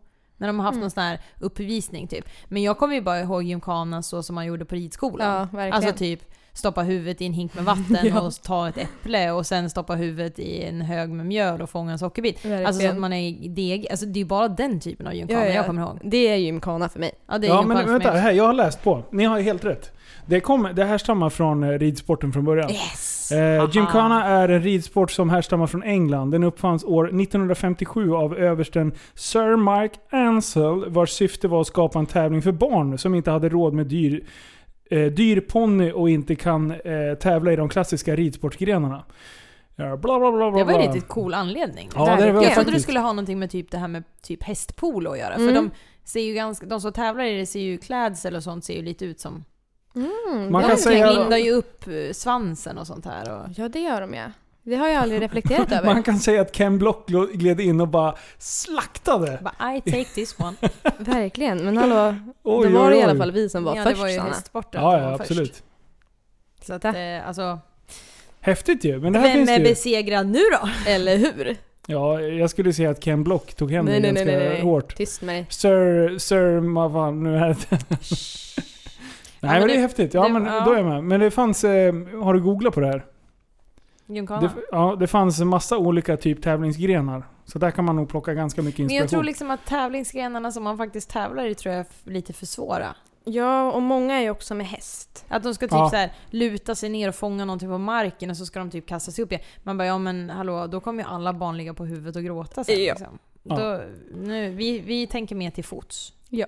För Ja. vi vet, alla barn som kommer på kalaset har ju faktiskt inte ridit. Men åh, varför har ni inte tänkt på det? Ni har ju en käpphäst såklart. Men det har vi tänkt på. Det har jag redan sagt att vi ska ha käpphästtävling. Det hade jag glömt bort. Ja men allt ni gör ska ju, man ska ju ha en Käpphäst- käpphästrackare. Man kan ju springa käpp... Sån här, eh, Och sen får ni det? hypa för kidsen så här. Jag bara, nu ska vi ha gymkhana och det är det här och det här. Och egentligen har man riktiga hästar och liksom hypa igång det. Ja, Men ja, vi ska ja. typ, Vi ja. gör allt med käpphästar. Mm. Perfekt. Ja. Fan vad bra, det växer Ja. fram här. Mm. Ja, och sen ja. så, så lägger ni upp lysrör och sen så sladdar ni. Nej just fan, nu var jag inne på... Men nu, nu nu, var jag på Ken spårar det. Ah, fan, nu, jag blandar ihop dem. Det är så mycket, Mm. det är förvirrande. Ja men alltså jag tror att det här blir ett eh, fantastiskt kalas. Ja, verkligen. Jag tror att det här blir vår nya grej. Ja, men det- vi... Vi kommer, det är nästa år, så här, 2019, det är kalasåret. Verkligen. Sanningen som du ser känt, vi skiter i allt annat. Vi åker kör på det här med kalas. Barnkalas. Det är vår nya grej. Verkligen. Tror det. Barnkalas och ride and dine. Det, Ja. det är det vi kör. Och vill man ha det filmat så kommer jag också. Ja, ja, exakt. det, då kan man hyra in filmare. Helt perfekt. Mhm. Vi ska Kolla, göra världens, vi har. vi gör världens sjukaste rulle. Mm. Vi måste bara dubbelkolla med alla, alla Barn, föräldrar att att de vi, är får, okej. Mm. att vi får filma kids. Men annars får du bara filma dem när de har stoppat ner huvudet Annars i får jag mjöl. bara... Så att de är precis. så här vita. Ja. Eller så håller jag koll på vilken unge som inte får... Filmas. Vilken unge, vad hårt! Oj, verkligen. Ja. Ja, det lät lite elakt. Vilket barn! Vilket barn. Ja, men du hörni, alltså nu innan vi typ avrundar det här så kom jag på att jag ställde ju faktiskt en fråga i den här gruppen, eh, Hästhype, på Facebook. Om Nämen. vi skulle ha no- om folk har några frågor. Jag kanske ska läsa om det är någon som har några frågor. Jag Har vi fått några frågor? Igenom. Vi hade faktiskt varit inne och touchat på de flesta ämnena där. Jaha. Vad finns Men det det för var frågor? någon, någon som eh, du kanske kan ta där. Det här med hoppning Jennifer, vad har du att säga om det? Det var Oj. lite inside-fråga här. Verkligen. Eh, ja du, vad har jag att säga om Du hoppning? var ju hoppryttare Ja. innan du kom till oss. Det var jag. Sen är det liksom Eh, Sen har. Sanna liksom eh, tagit över mig till den andra sidan. Successivt, så sakta Verkligen säkert. successivt. Men eh, nu här har jag precis nyligen tagit mig i kragen. Jag var ju faktiskt i lördags iväg och hopptränade hos eh, Matilda Thunholm. Och det gick bra. Det gick bra. Så Titta. att eh, det, Kanske- var, det var kul men läskigt. Så länge jag kan hålla dig kvar på mestadels dressyr, då är jag nöjd. Ja, då. Eh, För mig får du hoppa hur mycket du vill. Men... Eh, så roligt var det inte. nej, Det var, okej. det, var liksom, det var väldigt kul men det var samtidigt väldigt läskigt. läskigt också. Så att, Dressyr är eh, lite mer stillsamt. Ja men det känns, det är lite mer min grej. Att jag inte har förstått det de tidigare liksom. Alltså Ja. nu har jag, tänk att jag har slösat tio år av min ridkarriär på att fokusera på fel gren. Ja, det Helt onödigt. För att vad bra jag hade kunnat vara på dressyr om jag hade förstått från första början att det var Exakt. dressyr jag skulle syssla med. Det var det som var tur för mig. Jag hade en, eh, min första ponny, han eh, kunde inte hoppa för att han var blind. Så det var bara så här, direkt in på dressyren så bara, det här vart nog ganska bra. Jag har ju inte haft en enda egen dressyrhäst. Jag Ja. har bara haft hopp. ja. Men nu är det dressyr. Nu är det dressyr. Men hoppning är roligt men lite läskigt. Mm. Det är min åsikt om det. Vad tycker Linus om det? Vad tycker du om dressyrsadlar och sånt? Eh, dressyr kan jag säga att det var ingenting som jag hade tittat på för fem öre innan jag träffade dig. Så att det, mitt intresse för dressyr är kopplat till, till dig och min kärlek till dig. Ja, det var fint Enbart. sagt. Oj. Men just den här sadeln tyckte Jag är sjukt om. imponerad Känner mig lite som tredje hjulet här. Du, jag är sjukt imponerad av dressyrryttare. För jag kan säga så här. En, en häst, jag, när jag ser hur de beter sig i vanliga fall. Och sen när man kommer in på en tävlingsbana och det ser ut som att de aldrig har gjort någonting annat i hela sitt liv. De bara går in som på, på, på räls. Och sen så kan ja visst det kan bli någon miss här och där. Men sen när man ser typ på framridning och man får vara med och följa hela... Ett jävla gnuggande utav er alltså. Ja, det är faktiskt väldigt fascinerande hur lätt många kan få det att se ut inne på tävlingsbanan. Ja. Alltså det ser ut som att de inte gör någonting och bara sitter där. Du är en av dem Sanna. Bara Ja. sitter, alltså bara sitter och det bara liksom är som en dans på rosor och man bara men hur går det till? För nu har jag sett dig så ri, rida så pass mycket, så nu kan jag ju läsa av hu- hur du känner. Man, man kan läsa av dig liksom att nu är du inte riktigt nöjd, nu försöker du ändå liksom och så här, och sen, men nu flyter det på. Man kan ändå se lite grann. Eh, men, men när man ser andra, det ser ut som att de är fan maskiner. Man bara såhär, shit vad bra de Ja. rider, ah, det kommer inte en miss. Och sen helt plötsligt bara, vad fan, nu bara bockade den där toton från ingenstans. Och sen är det bara som att trycka på en knapp och sen så bara går den som på räls igen. Man bara, va? Hittar jag bara på det där? Och så bara, Alltså jag tror ju att vi som ryttare lite mer kan se också när andra ryttare, när det liksom blir lite fel, alltså sådana små Ja. fel som Mm. inte riktigt syns Ja, för ja. dig som inte kan. Och lite mer kan analysera andras ritter. Men för någon som inte kan någonting själv heller, då förstår jag ännu mer att det verkligen blir Ja. som att se liksom på ett robotekipage som bara... ja. Och jag bara förstår gör. då faktiskt att folk tycker så här att men det där kan ju inte vara så svårt. För det Nej. ser inte ut som att någon gör någonting. Nej. Liksom. Hur jävla bara- svårt. De sitter ju bara kvar på häst. Ja, och bara håller i och bara styr. De har lärt hästen programmet. Men Och sen, ja, bara eller hur? där, liksom. Och sen stoppade de i en 10 krona och sen var det av. ja. Ja! Jag ska också hitta en sån där. En, En, sån här sån häst, en leksakshäst. sån häst vill jag också ha. Jag med. Mm, det finns, men de kostar lite. Ja, men Linus kan inte du köpa en sån till mig? Du, Var, ska var köpa hittar fler- du sån? jag ska köpa fler bilar till mig själv först. Jaha, okej. Massor med bilar ska jag ha. Aha. Ja. Vloggmaterial. Vad vi ska kan filma. få vlogga hästar istället. Mm. Fanns det några fler frågor? Eh, nej men sen var det lite eh, My här eh, som har min gamla Emma, min gamla Grand Prix, som Mm. skriver att hon saknar oss. Vi saknar dig också My. Mm, det gör vi. Hon har flyttat ner till Skåne, flyttat ifrån Skulle bara bli creepy om jag säger att jag saknar mig. Linus saknar, också saknar dig dig My. My. Eh, nej men sen har Elin skrivit vad som är roligast och svårast. Jag antar att det är en fråga till dig. Men vi har ju lite gått in på det här med jobbdagarna. Ja. Vad tycker du, är- vad är det roligaste med det här jobbet? Oj gud, men det är ju, alltså rent generellt så är det ju verkligen att få jobba med någonting som man brinner för. Hästarna liksom. Ja, och liksom det är så mycket, även om man lite grann kan säga att liksom hobbyn försvinner.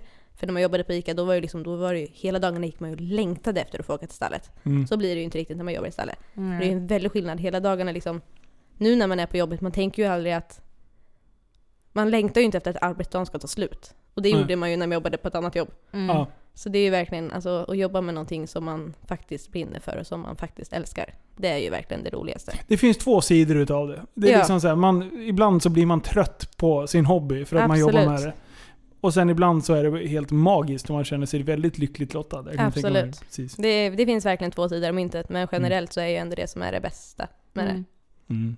Och sen har Elin också skrivit Hur kom du in i branschen och hur hamnade du hos Sanna? Det. Oj, det var ju faktiskt bara helt jätteslumpen.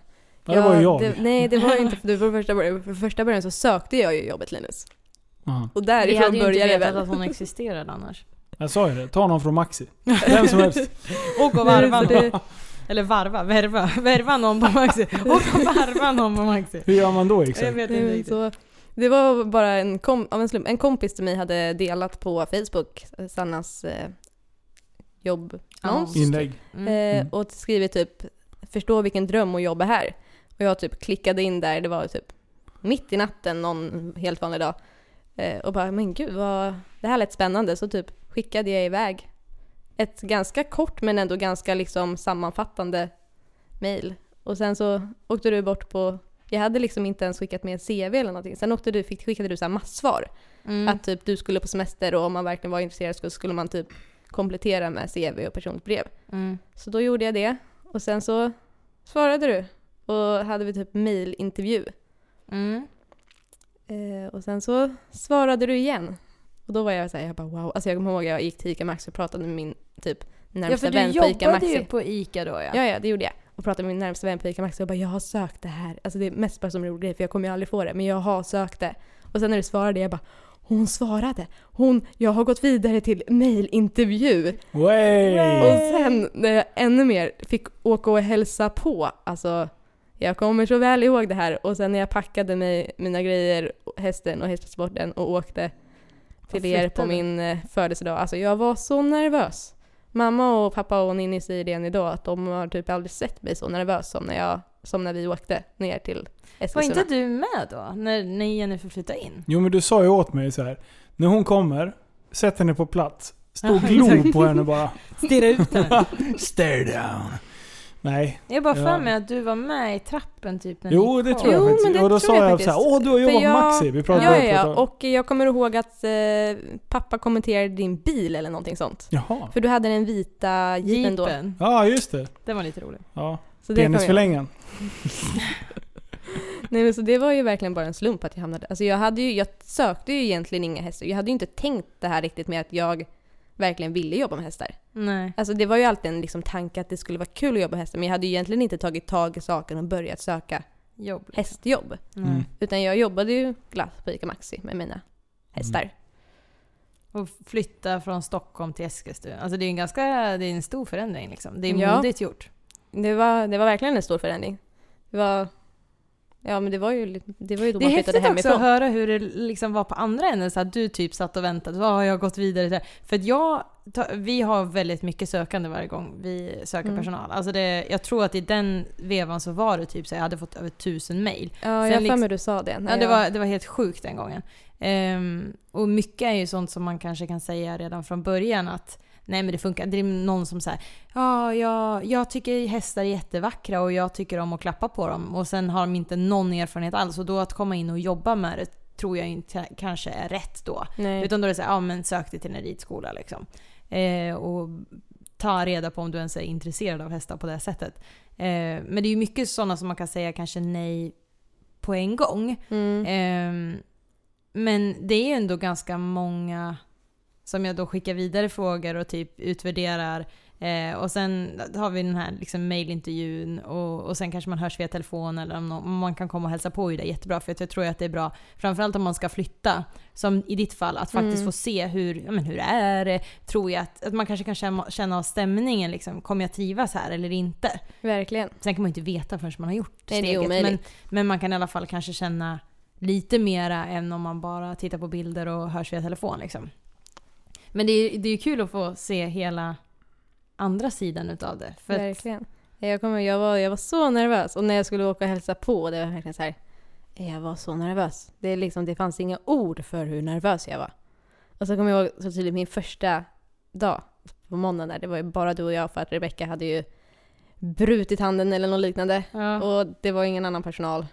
Och det var typ vinter. Men det var ganska tungt. Det var Ja, vinter. en- ja, framförallt. Men det var vinter och jag skulle, du sa att jag skulle släppa ut Benjamin och Obama.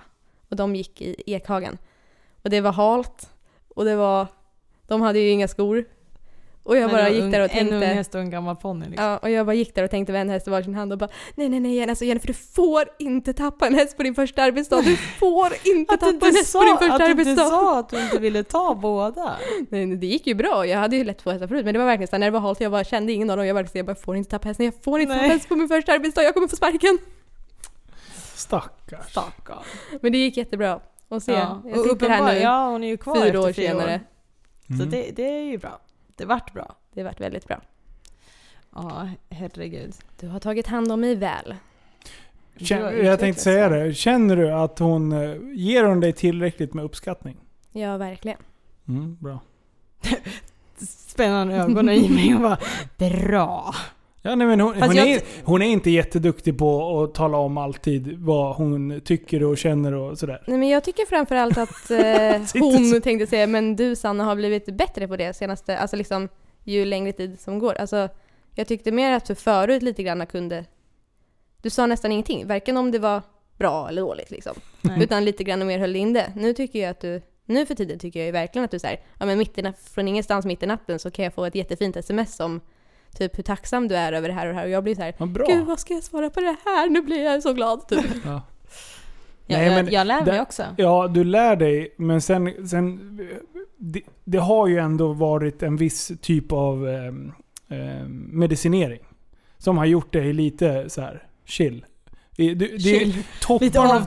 Topp, topparna och dalarna drogad man ja. Topparna och dalarna har inte varit jättestora. Utan du har liksom gått på någon sorts autopilot och försökt överleva under tiden du har mått riktigt, riktigt, riktigt dåligt. Det är inte många som har förstått hur dåligt du har mått egentligen. Nej, Men för oss lite närmre, så märks det. mm, Mm.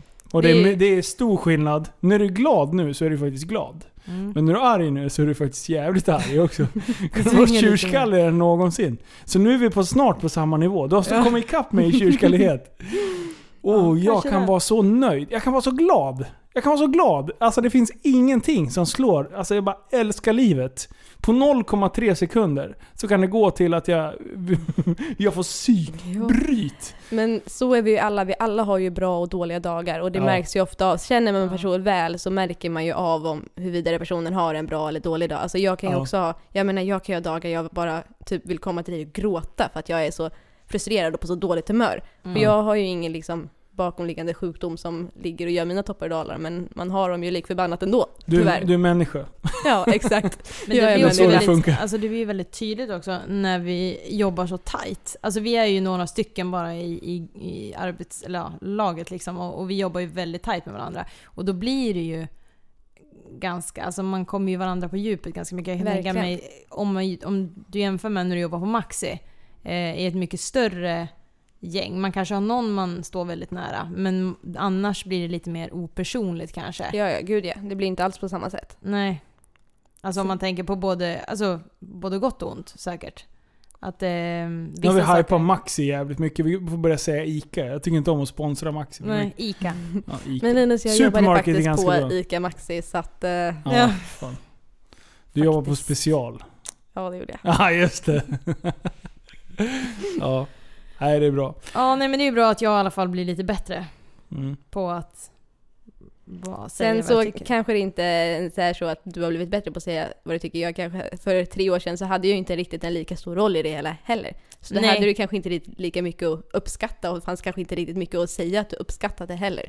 Nej, det blir Alltså vi jobbar ju mycket tajtare nu än vad vi gjorde till en början. Verkligen. Även om vi är i samma grupp. Alltså nu blir det ju verkligen att du och jag planerar allting liksom. Och du får ta ganska stort ansvar. Exakt, då hade jag ju i princip inget ansvar alls mer än att lyssna på vad ni sa och göra det ni sa ordentligt. Mm. Men det, ja, det ska inte spela någon roll. I, I mitt tycke tycker jag inte att det ska spela någon roll. Nej men det Man ska kanske ändå- blir... Man ska alltså- ändå vara tydlig och du var inte astydlig. Du, du har lärt dig. Ja, alltså jag menar jag har ju utvecklats. Jag, jag började ju jobba, vänta hur gammal var jag när vi öppnade stallet och hade första personalen? Jag tror att jag var, Det var sju år sedan va? ja Åtta väl? 2010. Åtta år sedan måste det vara. Ja. Kan du räkna ut hur gammal du var 2010? Nej, det kan jag Det inte. är inte Nej jättesvår men vänta matte. nu. Nej, men hade jag första personal redan, ja men typ 2010.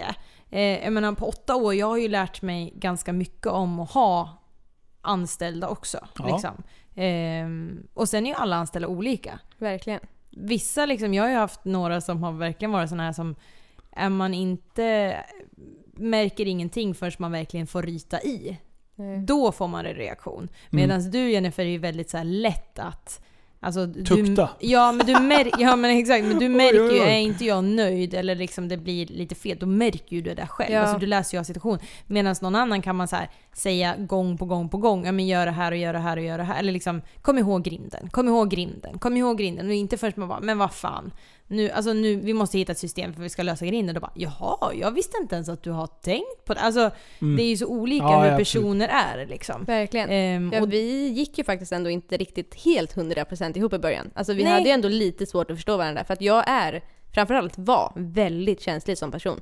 Jag klarade inte riktigt av när folk blev arga på mig när jag inte riktigt Förstod. Varför? förstod varför från en och samma gång. Alltså, en- alltså, eller jag förstod väl varför, men jag hade väldigt svårt för det. Så att jag blev... och du har ju inte, jag uppfattade nog inte dig så riktigt. Utan jag uppfattade ju dig som lite så här kanske kaxigare. Och som att du inte alls tog åt dig. Fast Ja. du tog åt dig väldigt mycket Ja, Exakt. utan att det märktes liksom. Eh, och- Oj, vilken, vilken krock Ja men det vart väl, i början så Ja. var det ändå Ja. lite så. Alltså, det vart ganska tydligt att vi inte riktigt förstod oss på varandra, hur den liksom. andra funkade. Mm. Men som nu så tycker jag att jag känner dig väldigt, väldigt bra. Ja, Och jag- ja men nu, och nu känns det ju som att vi har ganska lätt att kommunicera. Ja, ja, liksom. gud ja, att man- hur lätt som helst. Jag vet ungefär hur du ska reagera. Eh, Men det är ju efter att ha jobbat tight i fyra år liksom. Ja. Men det var ju inte så enkelt. Jag har alltid tyckt att du jobbar jävligt bra, men jag, man märkte ju ändå att vi kanske inte riktigt förstod varandra. Ja, ja, ja men det Mm. var väldigt tydligt i början. Alltså, det vart ju aldrig några extrema grejer, men det var ändå liksom tydligt som sagt att vi inte riktigt förstod oss på varandra Men, som men hur, människor. hur har ni kommit överens? Är det Sanna som har ändrat sig eller har du lärt dig att förstå av Sanna? Men både och tror jag. Ja, Mm, du okej. lärde dig nog att vara lite mild, eller lite mer... Gud, Men hur jag- ska jag säga det? Ja men jag tror nog att jag förstod att du faktiskt tog åt dig även om jag inte... Alltså även om det inte syntes utanpå. Så här, när man typ så här, men Jennifer kom ihåg det här. Eh, Ja. då så kunde du liksom se lite sådär som att du bara, ah, ja skitsamma. Eh, och då sa jag det en gång till eller sa det lite mer bestämt. Ja. Eh, men det behöver jag inte. Utan det räcker med att jag bara, du grinden liksom. Ja. Eller ja, vad det nu är för något. Mm. Och sen får man ju inte heller glömma att i början, alltså du har ju allt, alltså du har ju alltid, det är jättekonstigt. Men i början heller så kanske man inte riktigt, som innan när jag var ny och inte visste typ dina sjukdomar. Då förstod man ju inte riktigt heller när du kom en dag och mådde då- sämre. Då var det ju väldigt svårt att förstå. Mm. Men sen så fort man fick en inblick i hela det också, då blev det väldigt mycket lättare att förstå varför du inte kom helt plötsligt, när Rebecka sa att du var magsjuk men du kommer på eftermiddagen. Man bara, nej men det här går inte ihop. Man kan Nej. inte vara magsjuk men komma på eftermiddagen. Nej. Alltså sen när man fick en klarhet i, det, klarhet i det hela så blev det väldigt mycket lättare för mig att förstå dig. Mm. Mm. Ja, och sen tror jag, sen är det också, så kan man ju inte ta, som sagt jag har utvecklats jättemycket under de här åtta åren jag har haft personal. Eh, men sen också du, jag menar, Gud. de flesta som kommer till oss, de är ganska unga. Att, som du hade ju hoppat av gymnasiet till och med. Ja. Eh, och var 19 år. Jag menar, du har ju gjort en jätteresa gud, alltså, ja. personlighetsmässigt under de här fyra åren. Det är ganska, Ja. Om man tittar på ju... hur mycket man utvecklas mellan man är 19 tills man är 22. Ja, ja, ja. Eh, det gör ju alla. Och sen då i, i samma veva har du flyttat hemifrån, du har, alltså man har ändrat ganska mycket i Ja, livet. gud ja. Det här är ju helt klart den största resan jag har gjort i mitt liv. Alltså tiden som jag har utvecklats otroligt mycket på de här Mm. senaste fyra åren. Mm. Alltså både liksom, inte bara inom sporten utan framförallt som, liksom, som människa och person. Mm. Och liksom i Ja, mig själv. Typ nästan alla som kommer till oss, då är det ju liksom att man måste, det är ju det här att flytta hemifrån, att klara sig själv. Eh, alltså det, det kan vara en hemlängtan, det kan vara, alltså det är stora steg liksom. Mm. Ja, ja, ja. Ehm, och det gör ju också att, som sagt, jag tror att vi har utvecklats på olika håll och sen har man liksom Verkligen. hittat ett sätt att jobba tillsammans eh, och få det att funka. Men, men det... Jag att det, det har aldrig liksom, eller jag har aldrig upplevt att det har funkat dåligt mellan dig och mig. Utan det är bara nog att det var liksom svårare i Det början. är inte dåligt, men det var, det var svårare. Ja. Alltså, Mm. man förstod, som nu, nu ser jag ju inte dig bara som min chef utan även som min vän. Men Ja. det är också vi har känt varandra i Mm. fyra år nu. Men, och som att jag verkligen liksom förstår mig på dig och hur du funkar och hur du reagerar. Och, Mm. ja, men, det känns nästan som att jag känner det utan och till fast det förstår jag ju självklart att jag inte gör. Men på ett helt annat plan än för fyra år sedan. Och det är ju också ganska uppenbart när man är två nya människor som inte har en aning om Va, vem den fan andra är. intressant. Jag känner mig som Jerry Springer. Ja, Jag bara sitter här. bara Uh, bara, de här Jennifer, vidare. berätta något om Sanna. Hur Sanna Men det är askul, det är intressant att höra. Det är, det är kul. Ja, och det är ju är väldigt, eh, det är väldigt intressant för mig också att kolla tillbaka på de missförstånden. Alltså i chefsrollen, eller vad man ska säga, i företagarrollen. Att se så här kunde jag ha gjort annorlunda liksom. Ehm, eller det här har jag lärt mig någonting av. För att där ser jag liksom att man utvecklas som människa men man utvecklas ju väldigt mycket i sitt sätt att ehm, jobba med andra. Ja.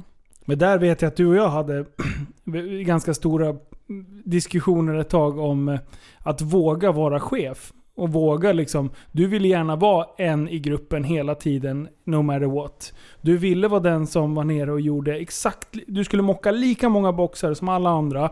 Det var väldigt viktigt för dig att du skulle liksom göra de lite tyngre arbetsuppgifterna för att avlasta de andra. Medan det andra, och, eh, och då försökte jag få dig att inse att du gör arbetsuppgifter som ingen annan klarar av att göra. Ska du gå ner och göra det jobbet som alla andra gör, mer på golvnivå, så är det ingen som gör ditt. Utan då fick du göra det på kvällarna och du var ganska stressad där ett tag. För du satt alltid med dina grejer kvar efter klockan fem, när ni hade avslutat i stallet. För du var med så himla mycket i den verksamheten. Vilket gjorde att du släpade med allt annat. Och det märkte man på det att du blev jävligt stressad. Så då sa jag så här: nej, du är chef. Du är ansvarig för att det funkar. Släpp det ansvaret på dem nere på golvet.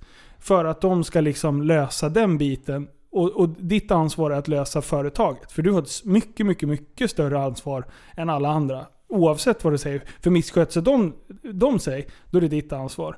Är det någon annan häst eller någonting som råkar ut för en olycka, då är det ditt ansvar. Alltså du åker på alla ansvar.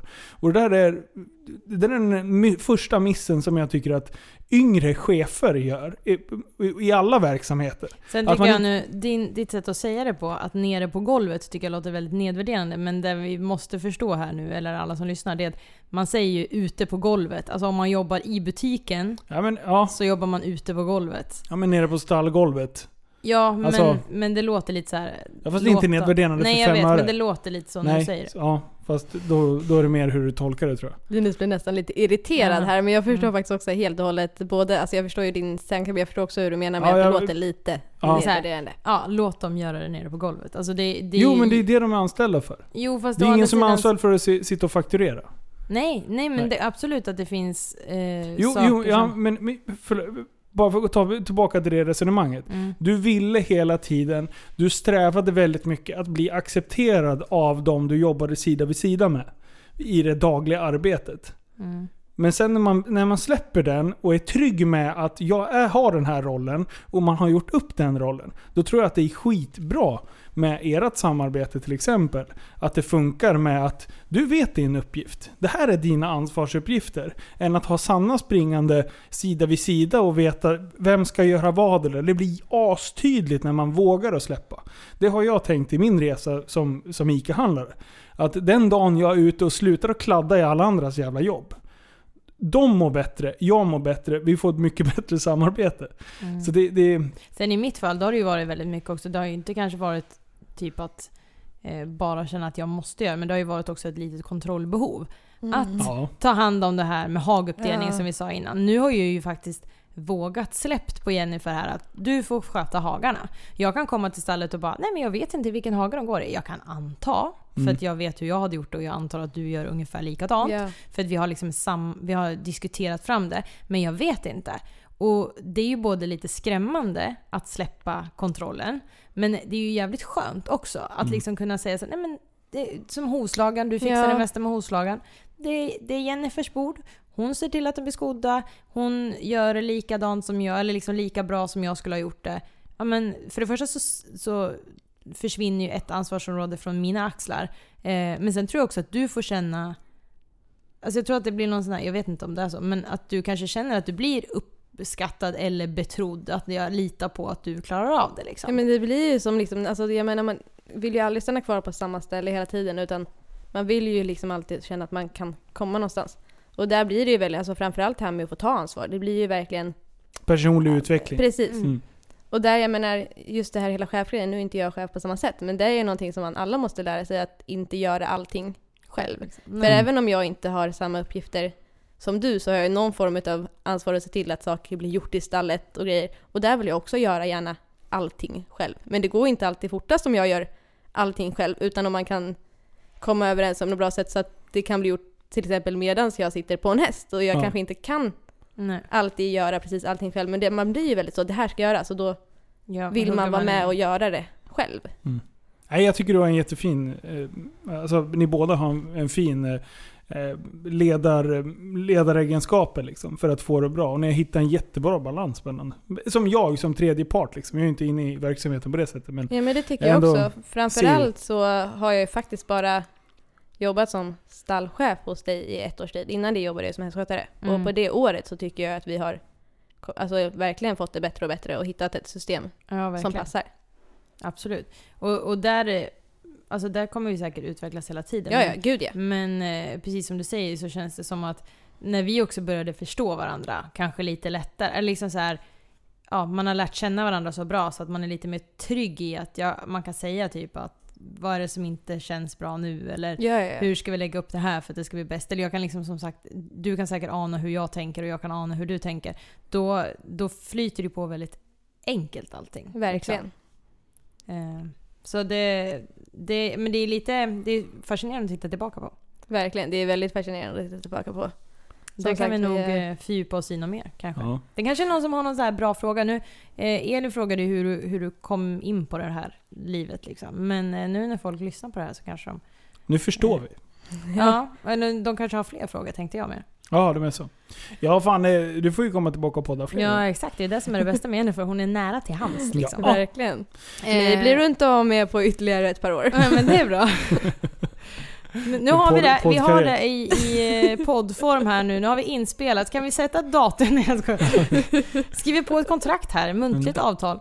Eh, men sen hade vi fått en fråga, hur planerar ni jobbet i stallet per dag? Och det hade vi, har vi faktiskt gått in på lite grann. Du frågade ju faktiskt det. Eh, men det kanske vi kan fördjupa oss i ännu mer. Är det någon som tycker att de inte får svar på sina frågor, då kan de ju faktiskt ställa dem igen.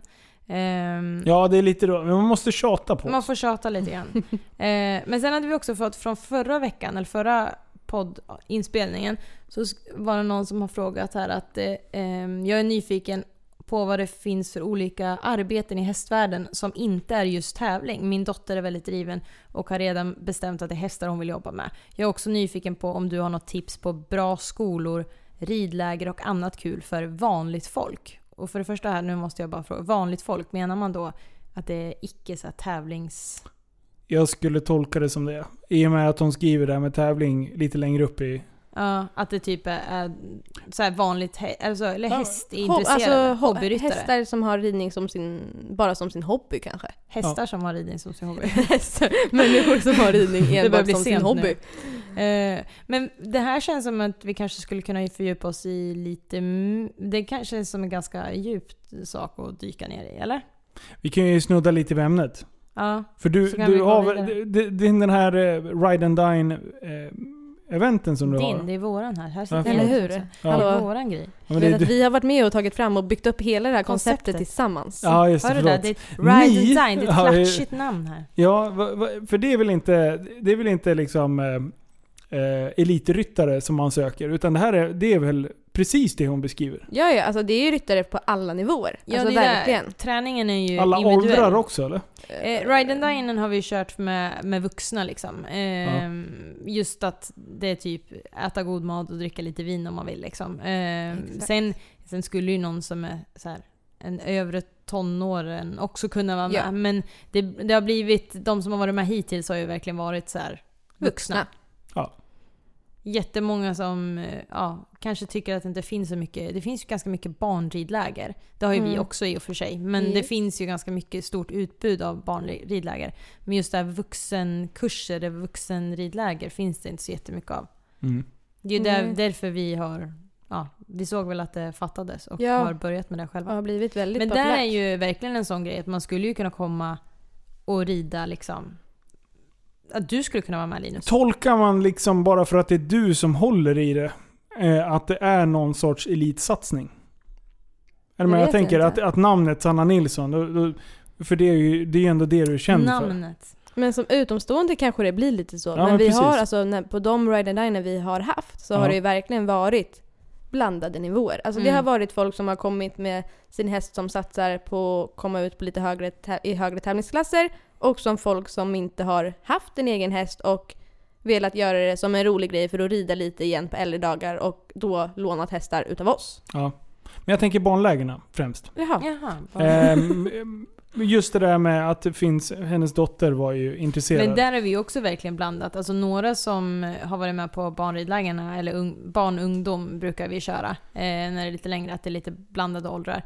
Eh, men då har ju verkligen varit några som tävlar SM liksom och satsar jättemycket. Men sen har det ju varit de som precis har fått en egen ponny eller eh, nästan precis börjar rida liksom. Så länge man, där kan man ju som sagt, vi, vi, antingen är det små grupper eller individuell träning. Och där går ju verkligen att anpassa då så att det passar alla. Verkligen. Ja. Ehm, och jag vet inte, om jag, nu, jag är inte bra på att skryta, det har vi ju gått igenom i den här Mm. podden. Men, men om jag ska säga någon av mina styrkor så tror jag att jag är ganska bra på att anpassa mig till Kvaliteten, eller det- nivån. nivån. Alltså, Vi har nivå, nivå. ja, eh, att det liksom, att just kunna ja, anpassa Mm. träningen så att den, den passar alla. Liksom. Eh, och att alla kan få ut någonting av det och tycka att det är roligt. Liksom. Verkligen.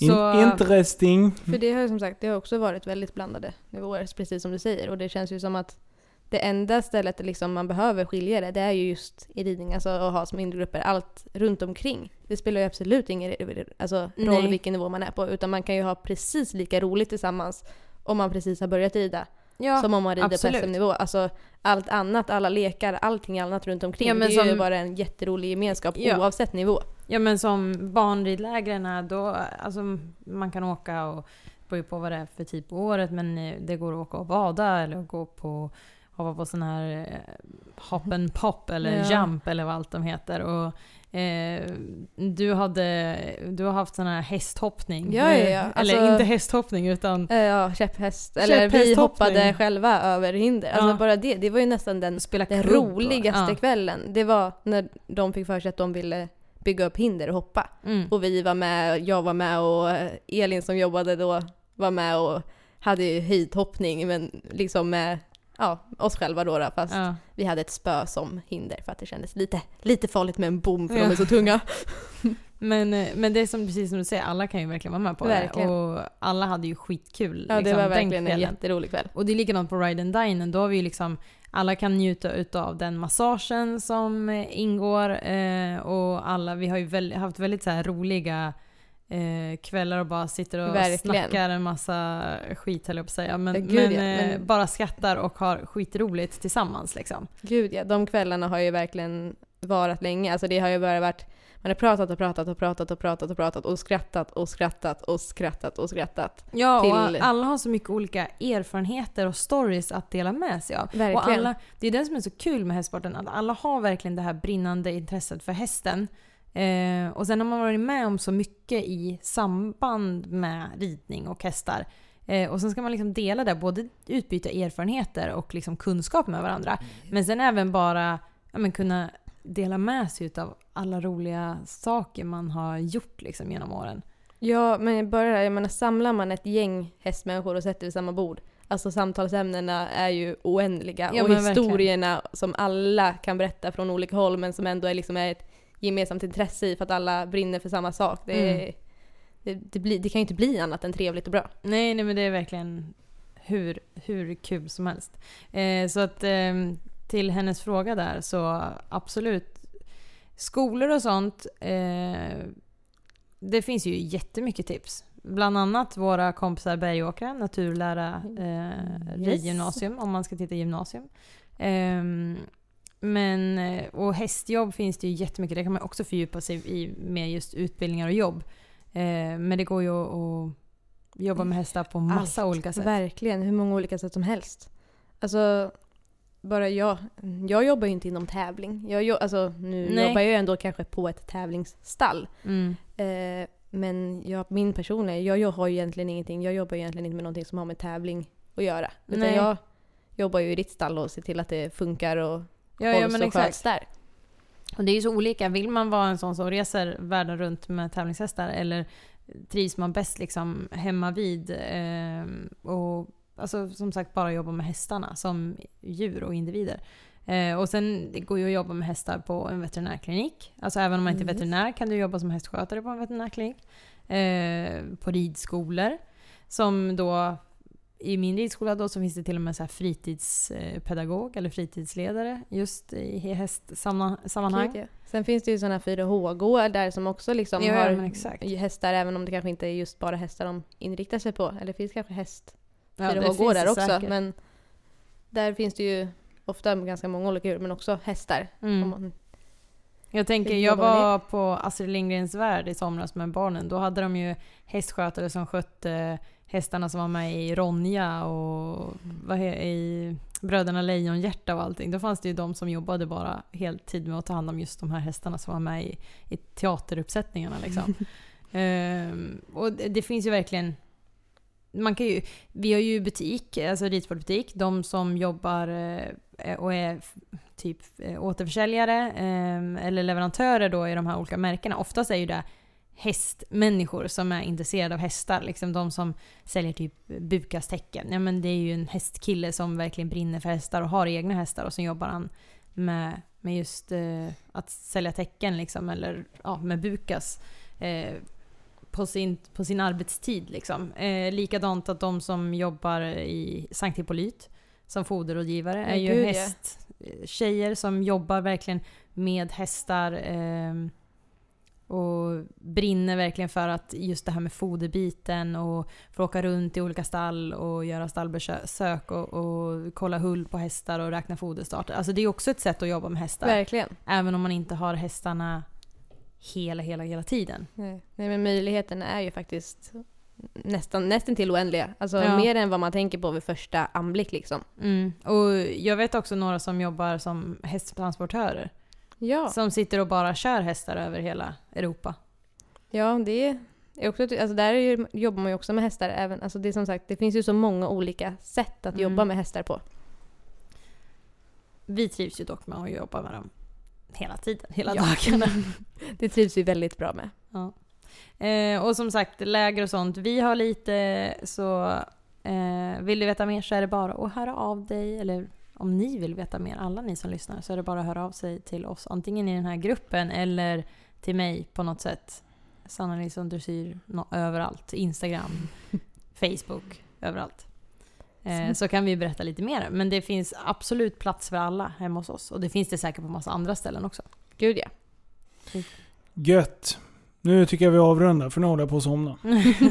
Man hör, det blev så tyst. Ja, Verkligen. Du har varit off här ett litet tag nu Linus. Ja, men det, är över två timmar här nu. Oj, Oj. det var en Mm. lång podd. Verkligen. Ja, och Det- ändå känns det som att vi bara har skrapat ut ytan. Vi har, jag tror att det, skulle man vara ute i lite god tid, då tror jag att det kan få många frågor till dig Jennifer. Ja men Mm. det känns som att det finns mycket, alltså kanske inte just om mig, men alltså generellt ämnen som vi kan fördjupa oss i. Mm. Absolut. Och det är lättare jag. att vara tre än att vara två. Sitta och gagga. Ja, det är det faktiskt. Mm. Det är Jag och lättare. Jennifer får ett bättre flow Ja. än vad vi du och jag behöver får. inte dig här Linus. Nej men precis. Jag är väl mer liksom, jag ska bara starta igång. bara hetsa igång. Fast det är roligt att få din inblick på det. För man, man blir ju ibland så här, men hur tänkte du nu liksom? Mm. Ja det är lite så jag tänker när du försöker lägga dig i mitt liv. Varför behöver man ha två motorcyklar? Ja, för att man måste ha det. Det är Det var ett bra argument. Ja, Verkligen. Sjukt bra. Sanna, det ska du köra med nästa gång Ja. någon Varför måste ifrågasätter du ha varför... två hästar? Ja, för att man måste ha det. ja, du ska inte säga något. Jag har ju för fan, jag har ju ett helt garage fyllt jo, och fylla. men- Till Nästa gång här nu Roger eller någon ifrågasätter varför du behöver en ny häst, då är det bara att svara för att man måste ha det. Man måste ha det. Förlåt Punkt. Roger, det var inte meningen. Men du, tack snälla för att ni lyssnade och eh, tack snälla för att du kom Jennifer. Tack och vi gör om det här snart igen. Gör- Tills dess så tycker jag att ni signar in på Facebook och går in och letar reda på Hästhype. En podd av Sanna och Linus heter gruppen. Mm. Så går ni med och ansöker där och skriv gärna vart ni hörde oss. Ni kommer få en fråga när ni ansöker in i gruppen. Så svara gärna där. Det är lite lustigt att se vart det kommer ifrån. Mycket är från Sannas Facebook. Men det har även varit även en hel del från eh, eh, min podd. så Japp. så det, det sprids. Det är bra. Vi har alltså lite tappade lyssnare. Ja, precis. herregud. Oj, oj, oj. Lyssna, Vart ska detta sluta? lyssnar du på våra? Eh, inte varje avsnitt, men jag har hört många. Ja, det är bra. bra. Support. Mm. Du, tack snälla för att ni lyssnar. Ha det gött. Ha det bra. Hejdå!